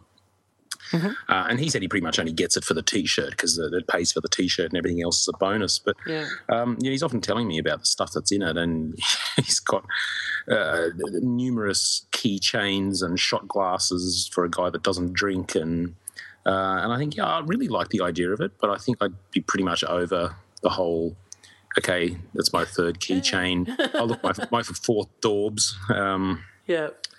so Yeah, I always look at those, and now you, the um, it's interesting because uh, pop culture, our sponsor, um, has now got the Funko collector boxes um, that you can order through them. They're the official Australian distributor for them now, and so I've had a look at a few of them. And um, one thing I do like about them is that you know exactly what's in them. It's not yeah, like a, you yeah. know surprisey thing because that are just like oh, it's too much money for the risk. Mm. But you you can look at it and weigh it up and go, okay, well, you know, I'd keep that, keep that, sell that, and Yeah, um, you know, so there's a couple in there that I think, oh, there's enough in that that appeals to me that I would buy that, or one of them, will, you know, I think was, will make a great gift for my el- eldest, and um, you know that. So that now that there's not the shipping exchange rate, and shipping factor, Yeah. I can think, you know, you know, I would not want to subscribe. Um, but- But but just being able to see individual ones and go, yep, I want that one. I don't mind that idea at all. yeah, true, true. Cool. Well, unless anyone has anything else to report, we'll come back with our second toy of the week. Okay. What's that? Digimon, Digimon monsters, Digimon have more power. Automon! Gabumon! Agumon! Go! Digimon, Digimon monsters, Digimon fight in evil. Quagamon! Seadramon! Miramon! Throw! Digimon, Digimon monsters. Gurumon! Greymon! Digimon, Throw! The Digimon adventure continues with Digimon action figures, trading cards too. Digimon! Each sold separately from Bandai. Well, it's now time for our second try of the week for this episode. And Justin, over to you for some pop goodness or scariness, maybe. Yes, over to me. So I have the Chucky from Child's Play 2 pop vinyl. I've been on a bit of a pop vinyl uh, roll lately. I can see that uh, once the Masters of the Universe subscription cancelled, that I'm like Scrooge McDuck diving into a money pit every month. So it's been good. So I have other stuff to uh, waste my money on. Now I have a confession uh, here, so you're probably going to laugh at me at this, but three movies really scared me as a, as a kid. So the first one was Gremlins. I'm not going to laugh at you. Um, I was uh, eight or nine, and the uh, scene where they all go into the pool and they come down the street as they've uh, already been turned. Um, I let out an audible "oh shit," and I was there with my auntie and my sister, who both looked at me like uh, I was going to get it. The second one was Temple of Doom. Same auntie took me to that, and there's nothing like seeing a man having his heart ripped out of his chest Yes. when you're about uh, nine years old. But uh, still love that movie. And the other one was uh, Child's Play, the original. By that stage, I was probably 12, so you know, it's not really a good excuse for that one. But um, I- I've never actually seen that bit, of, the heart ripped out bit of Temple of Doom because it always looks like the um, inside of the palms of my hands over my eyes. Yeah. Uh, yeah, so Child's Play uh, really freaked me out. But it, it was one of those ones where you have to look through your fingers anyway, especially when she makes a realization that he's been running around all these days with uh, no batteries in. That's probably the best part of the uh, the movie, and when they spent the money in that movie. So that's my little confession. So I'll move on to the uh, to the review now. So obviously the company is Funko, our good friends at Funko. Um, this actual figure, the Child's Play 2 one, there's a distinction between the first one and the second one, obviously. The Child's Play 2 pop vinyl is the one where Chucky's all slashed up. So he has a, you know, that's the difference between one and two. I think the one is just like a good guy doll, and I think there is a variation for Child's Play uh, 1 as well. So that's the distinction. So the year of release for this one was in 2014, and I just picked him up a couple of weeks ago. So, pardon me.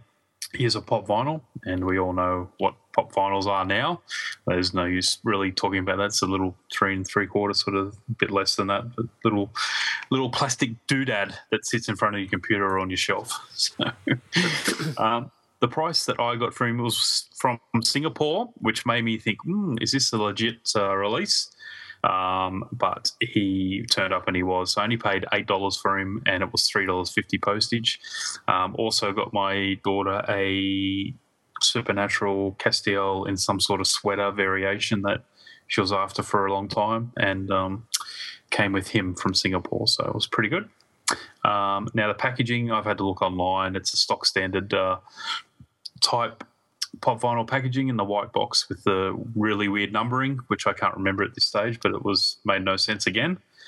And uh, I didn't get the box, obviously, so this came loose. Um, so I'll just move on to the sculpt now. I guess that the we talked about the the distinction before. This this Chucky has uh, really messed up wild sort of maniacal hair. um, the sculpting down to the to the boots the little good guy doll sort of thing we we know and love with the sort of rainbow undershirt, cuffs, um, a, an overall with a good guy uh, pocket in the front end. Chucky in his right hand is wielding a kitchen knife. So it uh, it is pretty good. There's no really variation to the face. It's two big black soulless eyes, which the Funko uh, pop vinyls have. Um, now, I mean, there's no if you if you know who he's meant to be, there's no mistaking it. And this is the what we talk about all the time that if it's character centric rather than just like a man in a suit, um, this is where Funko excels. So um, now, when I when I talk about the, I'll go into the paint. Um, I had to look online because the the undershirt, which is the rainbow color, looked a bit off um, from the actual uh, variation from the movie to the actual figure. And I guess it, it's hard to replicate it exactly at this at this scale. Um, but when you look at the uh, the the cuff mar- the cuffs, which are turned out over the overalls and the actual undershirt, it, it's it's a bit different. And I can see on on my one that the colors don't match from side to side. Like there's green missing on my left arm, and there's green on the other, so it doesn't line up either. Um, and then when I turn them around, the, the colors don't match again. There's there's orange, or sort of like a pinky orange where there should be purple. Um, now, as for the cuffs, they have those little lines again, and it, it's it's all pretty good, but there is some some lines that are a bit thicker than other ones, so they're not they're not perfect.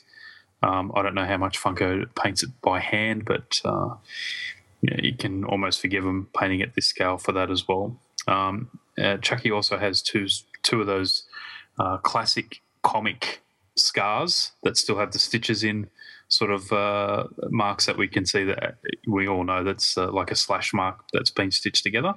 And this runs through his right eye and also underneath his hairline over his left eye. Um, Chucky also comes with freckles under both faces. Uh, sorry, both eyes, I should say. Um, orange- Wow. Yes, two faces. have the Just same his problem. hair. Yeah.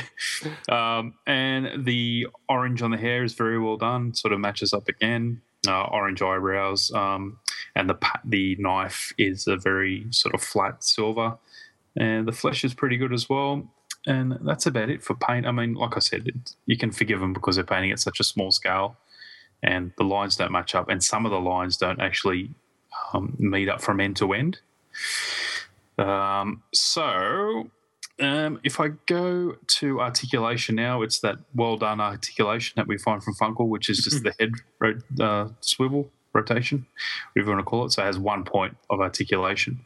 The neck. This one, uh, the peg that holds the neck to the head is a bit loose, and so it's it's annoying. It's annoying me at the moment because I try and squeeze it back in, but I know if I squeeze it too hard, it's going to pop in there, and his shoulders going to his head's going to sit too far down on his uh, on his shoulders.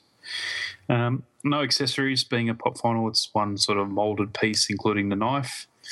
Um, so if I have to give him a rating, I would say probably a solid, solid eight out of ten, just for the for the line marks. I, you know, it's not perfect, so I have to give it some marks off. But there's also a tampo, I should say, on the on the front, uh, little pocket that says "Good Guys." But overall, it's uh, pretty fun sort of uh, pop vinyl to have in the collection, and it would be probably only the only one of the horror pieces that I actually own. So yeah, so fancy that uh, pop vinyl with paint issues.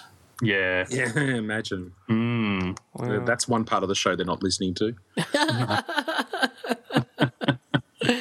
Oh, that's good though. It's good to. I, I do like it when we take time to um, review them because, like you know, uh, we because there are so many and we see them in bulk all the time. I think we can uh, overlook the fact that uh, many of them have really had a lot of thought and design put into them.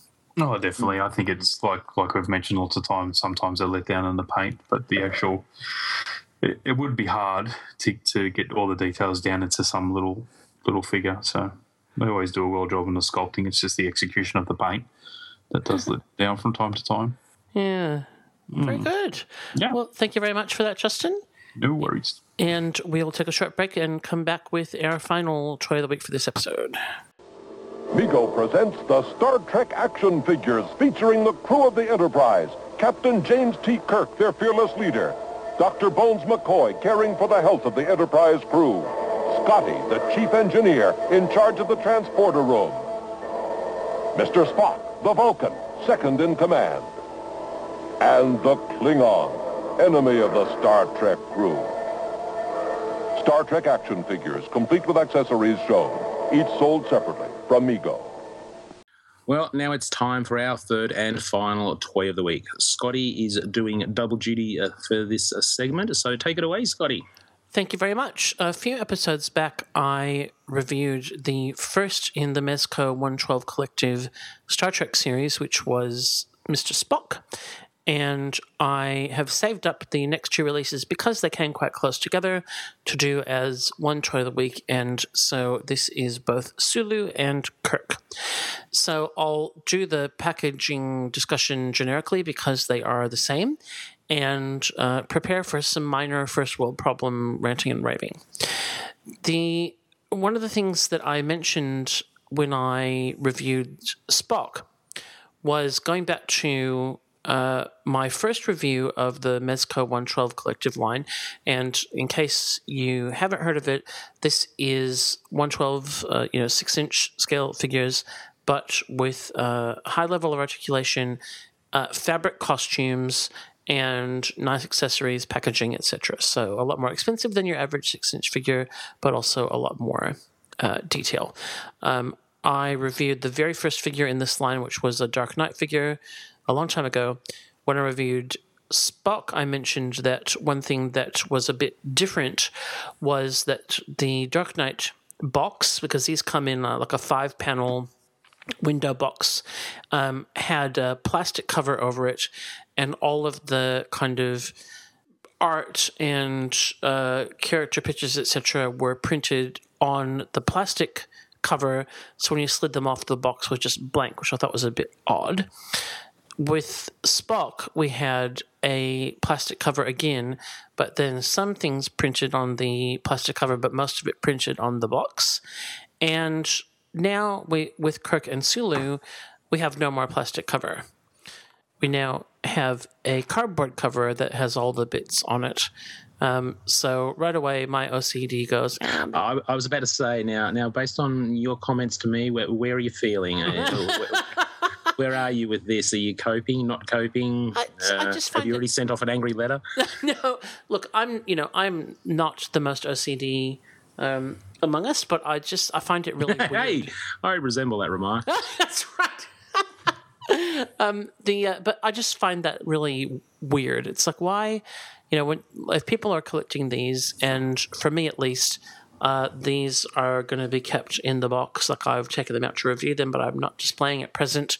And so, as the collection, you know, hopefully continues, I'm going to have all my boxes there, and already they're different, and that's just annoying. Um, so that's a little bit of a boo hiss.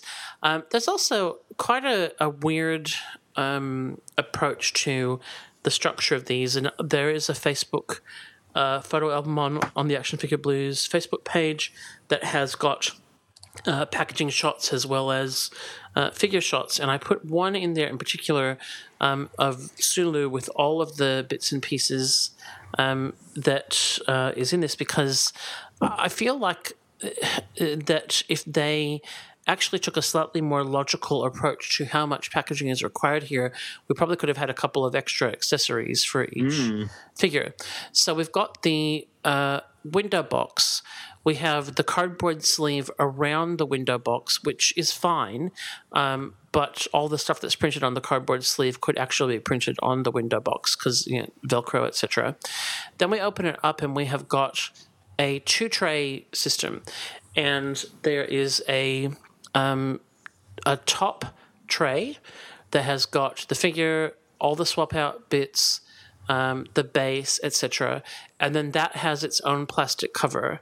And then underneath it, there's a second pull out tray um, that with its again with its own plastic cover that only has in it the figure stand, which is kind of redundant because there is Mm. a peg hole on the um, uh, base that holds the figure quite nicely.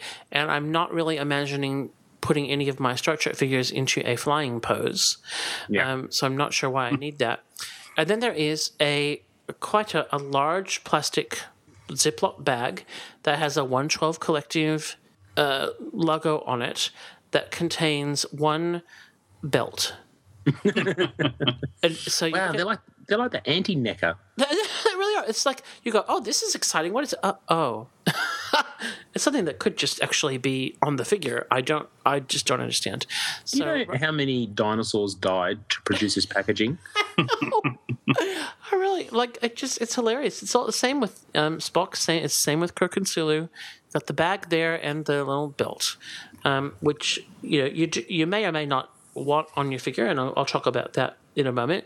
But it really why it needs all of that, I do not know. So I feel like the second, the bottom tray is actually pretty redundant.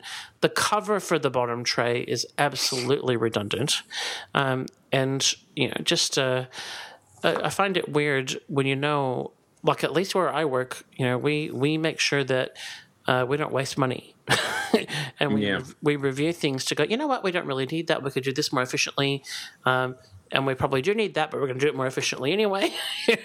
so um, good on them that they've got the money to accomplish that. Okay, so we finally um, open the figure, and it is collector friendly in that it can all be put back together, etc. But by the time you open all of this up, um, you have got just a pile of stuff: um, outer cardboard thing, window box, two trays, each with a cover, and then the figure inside the top tray has its own little plastic thing as well, which is a separate piece. So good luck putting it all back together.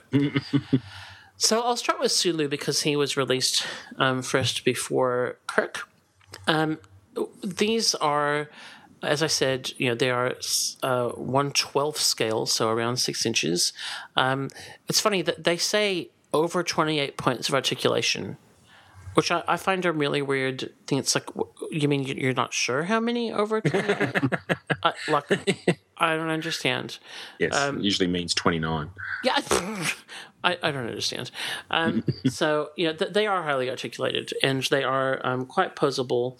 Um, they they all appear to me to be using the same uh, buck. I don't. There's no real difference in height between any of the um, figures, which I'm sure is not uh, completely accurate. But there you go. Um, Sulu comes. Th- these do come with quite a bit of gear, so they come with uh, a they call a regular head and an alternate head. I'll talk a bit more about them in a moment, and then they come with um, six hands. So fists, which is what they're packaged with, and then there's posing hands, a phaser holding hand, a, uh tricorder holding hand, and hold on, one, two, three, four, five, six, seven. Good heavens! Oh, and he has a sword holding hand as well. Um, although the, I can attest that the phaser holding hand also holds the sword quite okay. um, the uh, the, the hands are actually really easy to swap on and off. Um, the pegs are just stuck in the wrist, so uh, you don't have to deal with extra pe- pegs as well, um, which is fine. Um, the heads, though, I, I, I don't. If you might recall from my um, Spock review that trying to change the heads was rather traumatic because the uh, neck piece is quite long. The um, what's the word? The collar on their shirts is pretty tight, and so trying to kind of pull them open to be able to fit the neck properly in. And I took a look at both of the heads of these, which are called the alternate smiling head, and went, uh, no. So you can live without a photo of that. Google it if you really need one. um, so I thought I definitely wouldn't be displaying with these. I'm not going to put myself through the pain of trying to swap these on and off. Um, and then Sulu comes with, uh, of course, some gear. So some of the stuff is the same as uh, what Spock came with. He's got his um, the his communicator, which has got a flip up panel, the tricorder, which has got an opening top section, and it's got a um, strap so that you can put it around his shoulder as well, which is really groovy. And they're you know quite small pieces to have moving like functioning pieces as well, which is really great. And then of course his phaser. Um, and uh, the away team belt with holster for communicator and phaser, uh, which is so important that it gets its own very large plastic bag, um, which you may just want to display it in. I don't know. uh, uh, and then he's got his own unique character accessory, which is his fencing sword. Um, the the likenesses here are interesting. The Spock likeness was just dead on, and I think Nimoy and and particularly the the Spock um, makeup etc. is so iconic, and obviously uh, quite uh, a good sculptor is quite capable of capturing it. Um, Sulu, when I first looked at it, I was like, ah, no. But obviously, you know, George Takei is um, such a icon now, and so I have very much ingrained in my head what he looks like now. Um, and but when I did kind of do a little bit of googling about what um, young Sulu looked like, this is actually not a bad likeness. Um, you know, it's I wouldn't say it's perfect, but it is really quite good. Um, the smiling head though is just creepy. um, the uh, it doesn't. Yeah, do not need.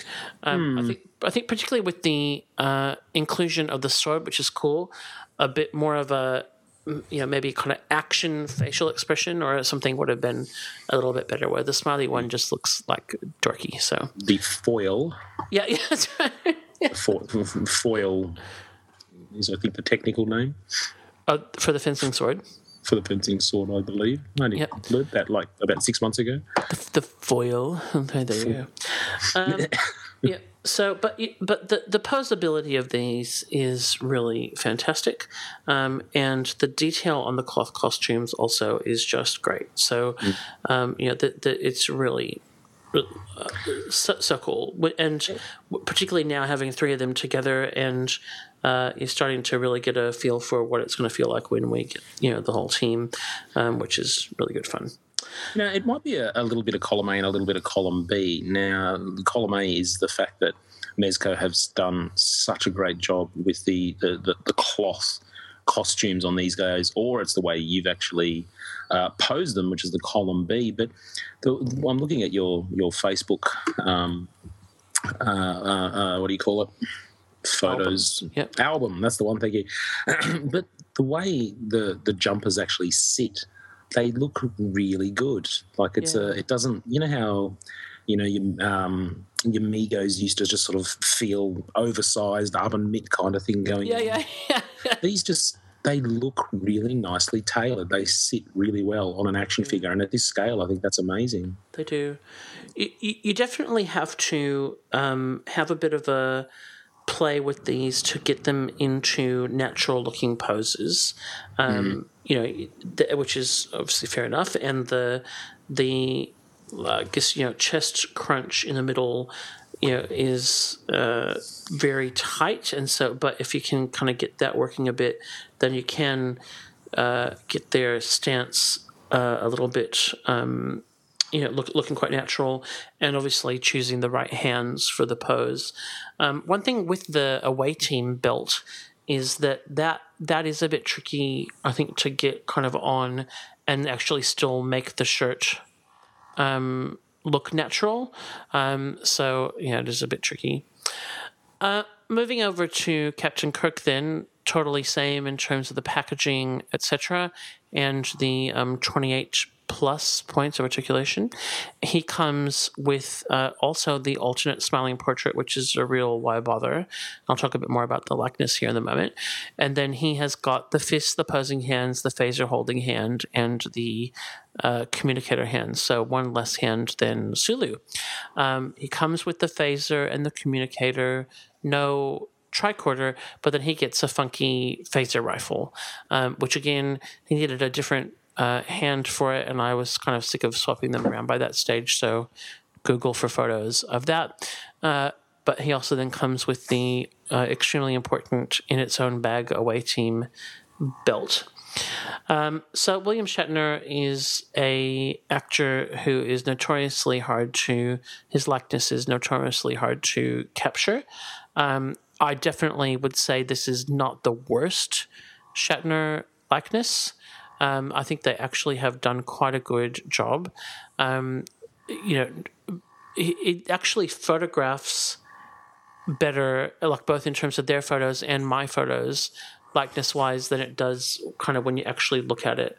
When you, and I know that's kind of weird, but when you look at it, and I think some of it might be just the, um, the the the way that it's um, posed, and also I have found with my Kirk figure that I don't know. I feel like his neck is not quite in all the way, and it's really hard to get it in all the way.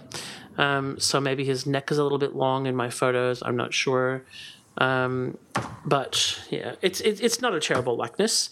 Um, I definitely have seen worse Kirk things, um, and the detail on these um, head sculpts is fantastic. But he's just he's just a hard face to capture. Yeah, yep. Yeah, I think so. Tricky, um, but again, you know, so really the same deal in terms of articulation, etc. Um, the work on these cloth costumes at this scale is just really amazing. You know, and as you said, not just getting them together, but getting them together in a way that actually really makes them look natural. Um, they, they have done an outstanding job, like really outstanding. So we're waiting. Uh, I feel like maybe we saw a Scotty um, in one of the conventions. Certainly, I don't think there's been any solicits for more characters. But for me, a lot of this just comes down to now that uh, we better be getting the rest of the original series crew. um, and uh, if we do, then I'll be happy because these are great. They're, they're not cheap, you know. They are, but particularly by the time you know, I I think they're seventy dollars US, um, but you're easily looking at one forty if you want to buy them here in Yeah. Australia at least. Um, but th- they are around. So speaking of uh, Scotty and Bones and Uhura, uh, etc., um, you know, if if you were very unlucky and they didn't get through, um, you know, the the cast, um, you know, who who's your I guess what how would you rank the remaining characters in terms of you know they must do this and I, I really wouldn't be that fussed if they didn't get to Oh golly gosh! I mean, the only one, uh, like the only, uh, I guess for me, you know, Bones, um, I, I think is essential, um, and you know, I would put her up there as well, just from a, you know, like from my personal perspective. Um, But but Scotty as well. You know, Chekov, I suppose, is you know the one that I could live without if I had to. Um, but I am I, I can't. You know, these are this is such a prolific line. I really can't be. I'd be surprised if they did get left behind. Um, and uh, but yeah, well, I guess time will tell. Um, I mean, by by all accounts, things are selling well. They're certainly pumping them out. So I would hope that nothing's going to stand in the way of that happening. yeah Um, the it's interesting. Um, just going back to Sulu with the um, the foil with the fencing sword. Of course, the you know the classic um, episode and scene that uh, that comes from. He was shirtless, and I I, I have seen people who have photo photographed yes him without the shirt. I'm definitely not brave enough to try and do that. That would just be ridiculous. Um, the so, but I, I guess it can be done. if you need a if you need a shirtless Sulu to to make it work. Um, the bases are really nice. The bases are color coded to their um, their shirt as well. So these bo- guys have both got the yellow circular base with the um, the oh that was just Kirk falling over. I'm sorry. What was it something I said? um, yeah, so these are great. I think that um, I am going to go a nine out of ten for these overall, and part of that is I uh, just you know the slight nickel about the packaging. Um, likenesses are great, but not nailed. Um, but I'm still really enjoying these, and just the line in general. Um, I do have my Judge Dredd sitting here waiting for other people to get there so that we can review it together. yeah mm-hmm, yeah, yeah mm-hmm. Did you never get them? No, no. And uh, I- I was going to talk to Justin after the segment to say, uh, don't wait for me. Oh. You've given up. Yeah. Fair enough. Okay. Well, I've got mine. I guess I'll open it.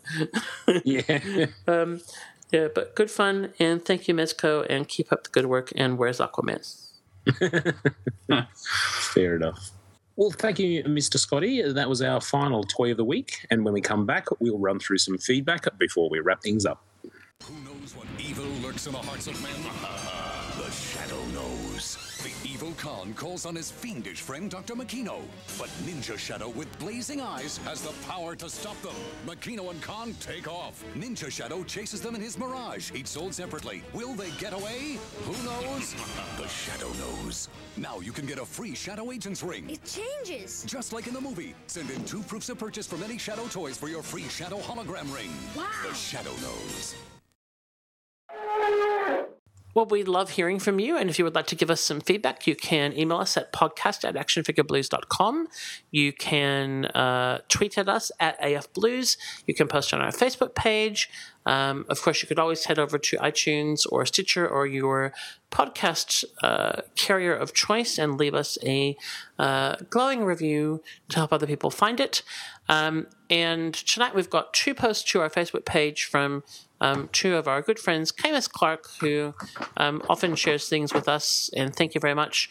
Uh, I, I didn't include this in the news because he popped on our Facebook page a message from me saying this will match your Aquaman. And of course, this is the uh, Kotobukiya ArtFX Black Manta that is coming. Yay! It's actually quite decent. I like It that. is awesome. I'm so excited. Um, you know, this is we we've never had a uh, him appear in statue form, um, and so this is great. I'm so happy. Yay! Very and nice. Ben, you have got something from one of our other uh, great Facebook poster friends. I do. Joe Orzo Art uh, says, "Hey guys, can we show some old love?" Uh, for Toy Biz, uh, and to mention years before a Builder figure, they put out a Builder spaceship wave. Although I was really put off by Wolverine's cosmic boogie board. Did anyone ever collect this? Love the show. Wheeled Warriors were awesome. This was news to me. What? Yeah. Why do I not know that? I, I don't.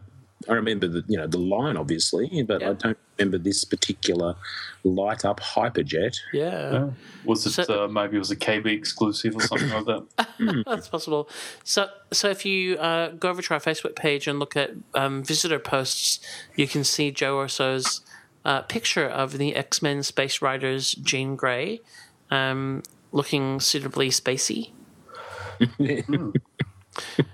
That's like you know the the ultimate sign that a franchise is dying when they have to send them to space. Mm. yeah, it's a bit like that. It's like when they sent Josie and the Pussycats to space. There was a lot of that in the in the cartoons. There really wasn't there? was. Everybody went to space in the seventies.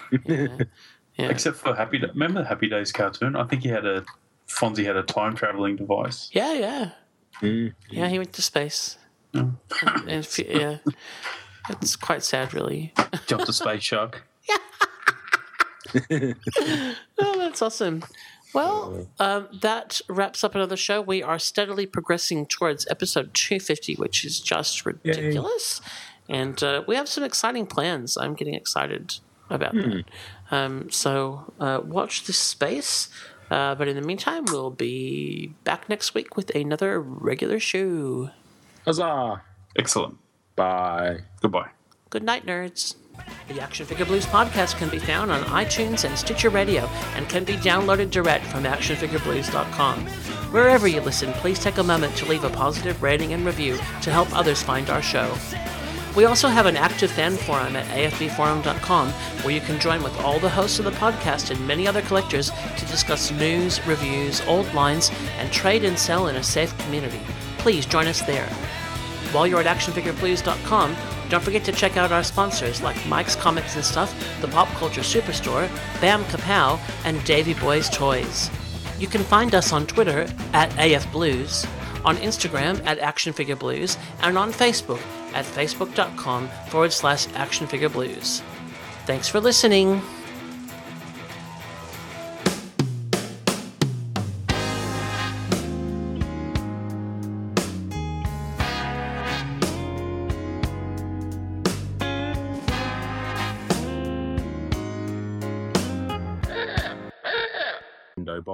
Uh, ASAP if it were me. But anyway, other than that, yes. No, yes, no. Would you? Uh, sorry, I'm so sorry. I just clicked on something and audio played, and then I was totally distracted. Um, it was news, not porn. Just so you know. Okay, Um, excellent. They, they, uh,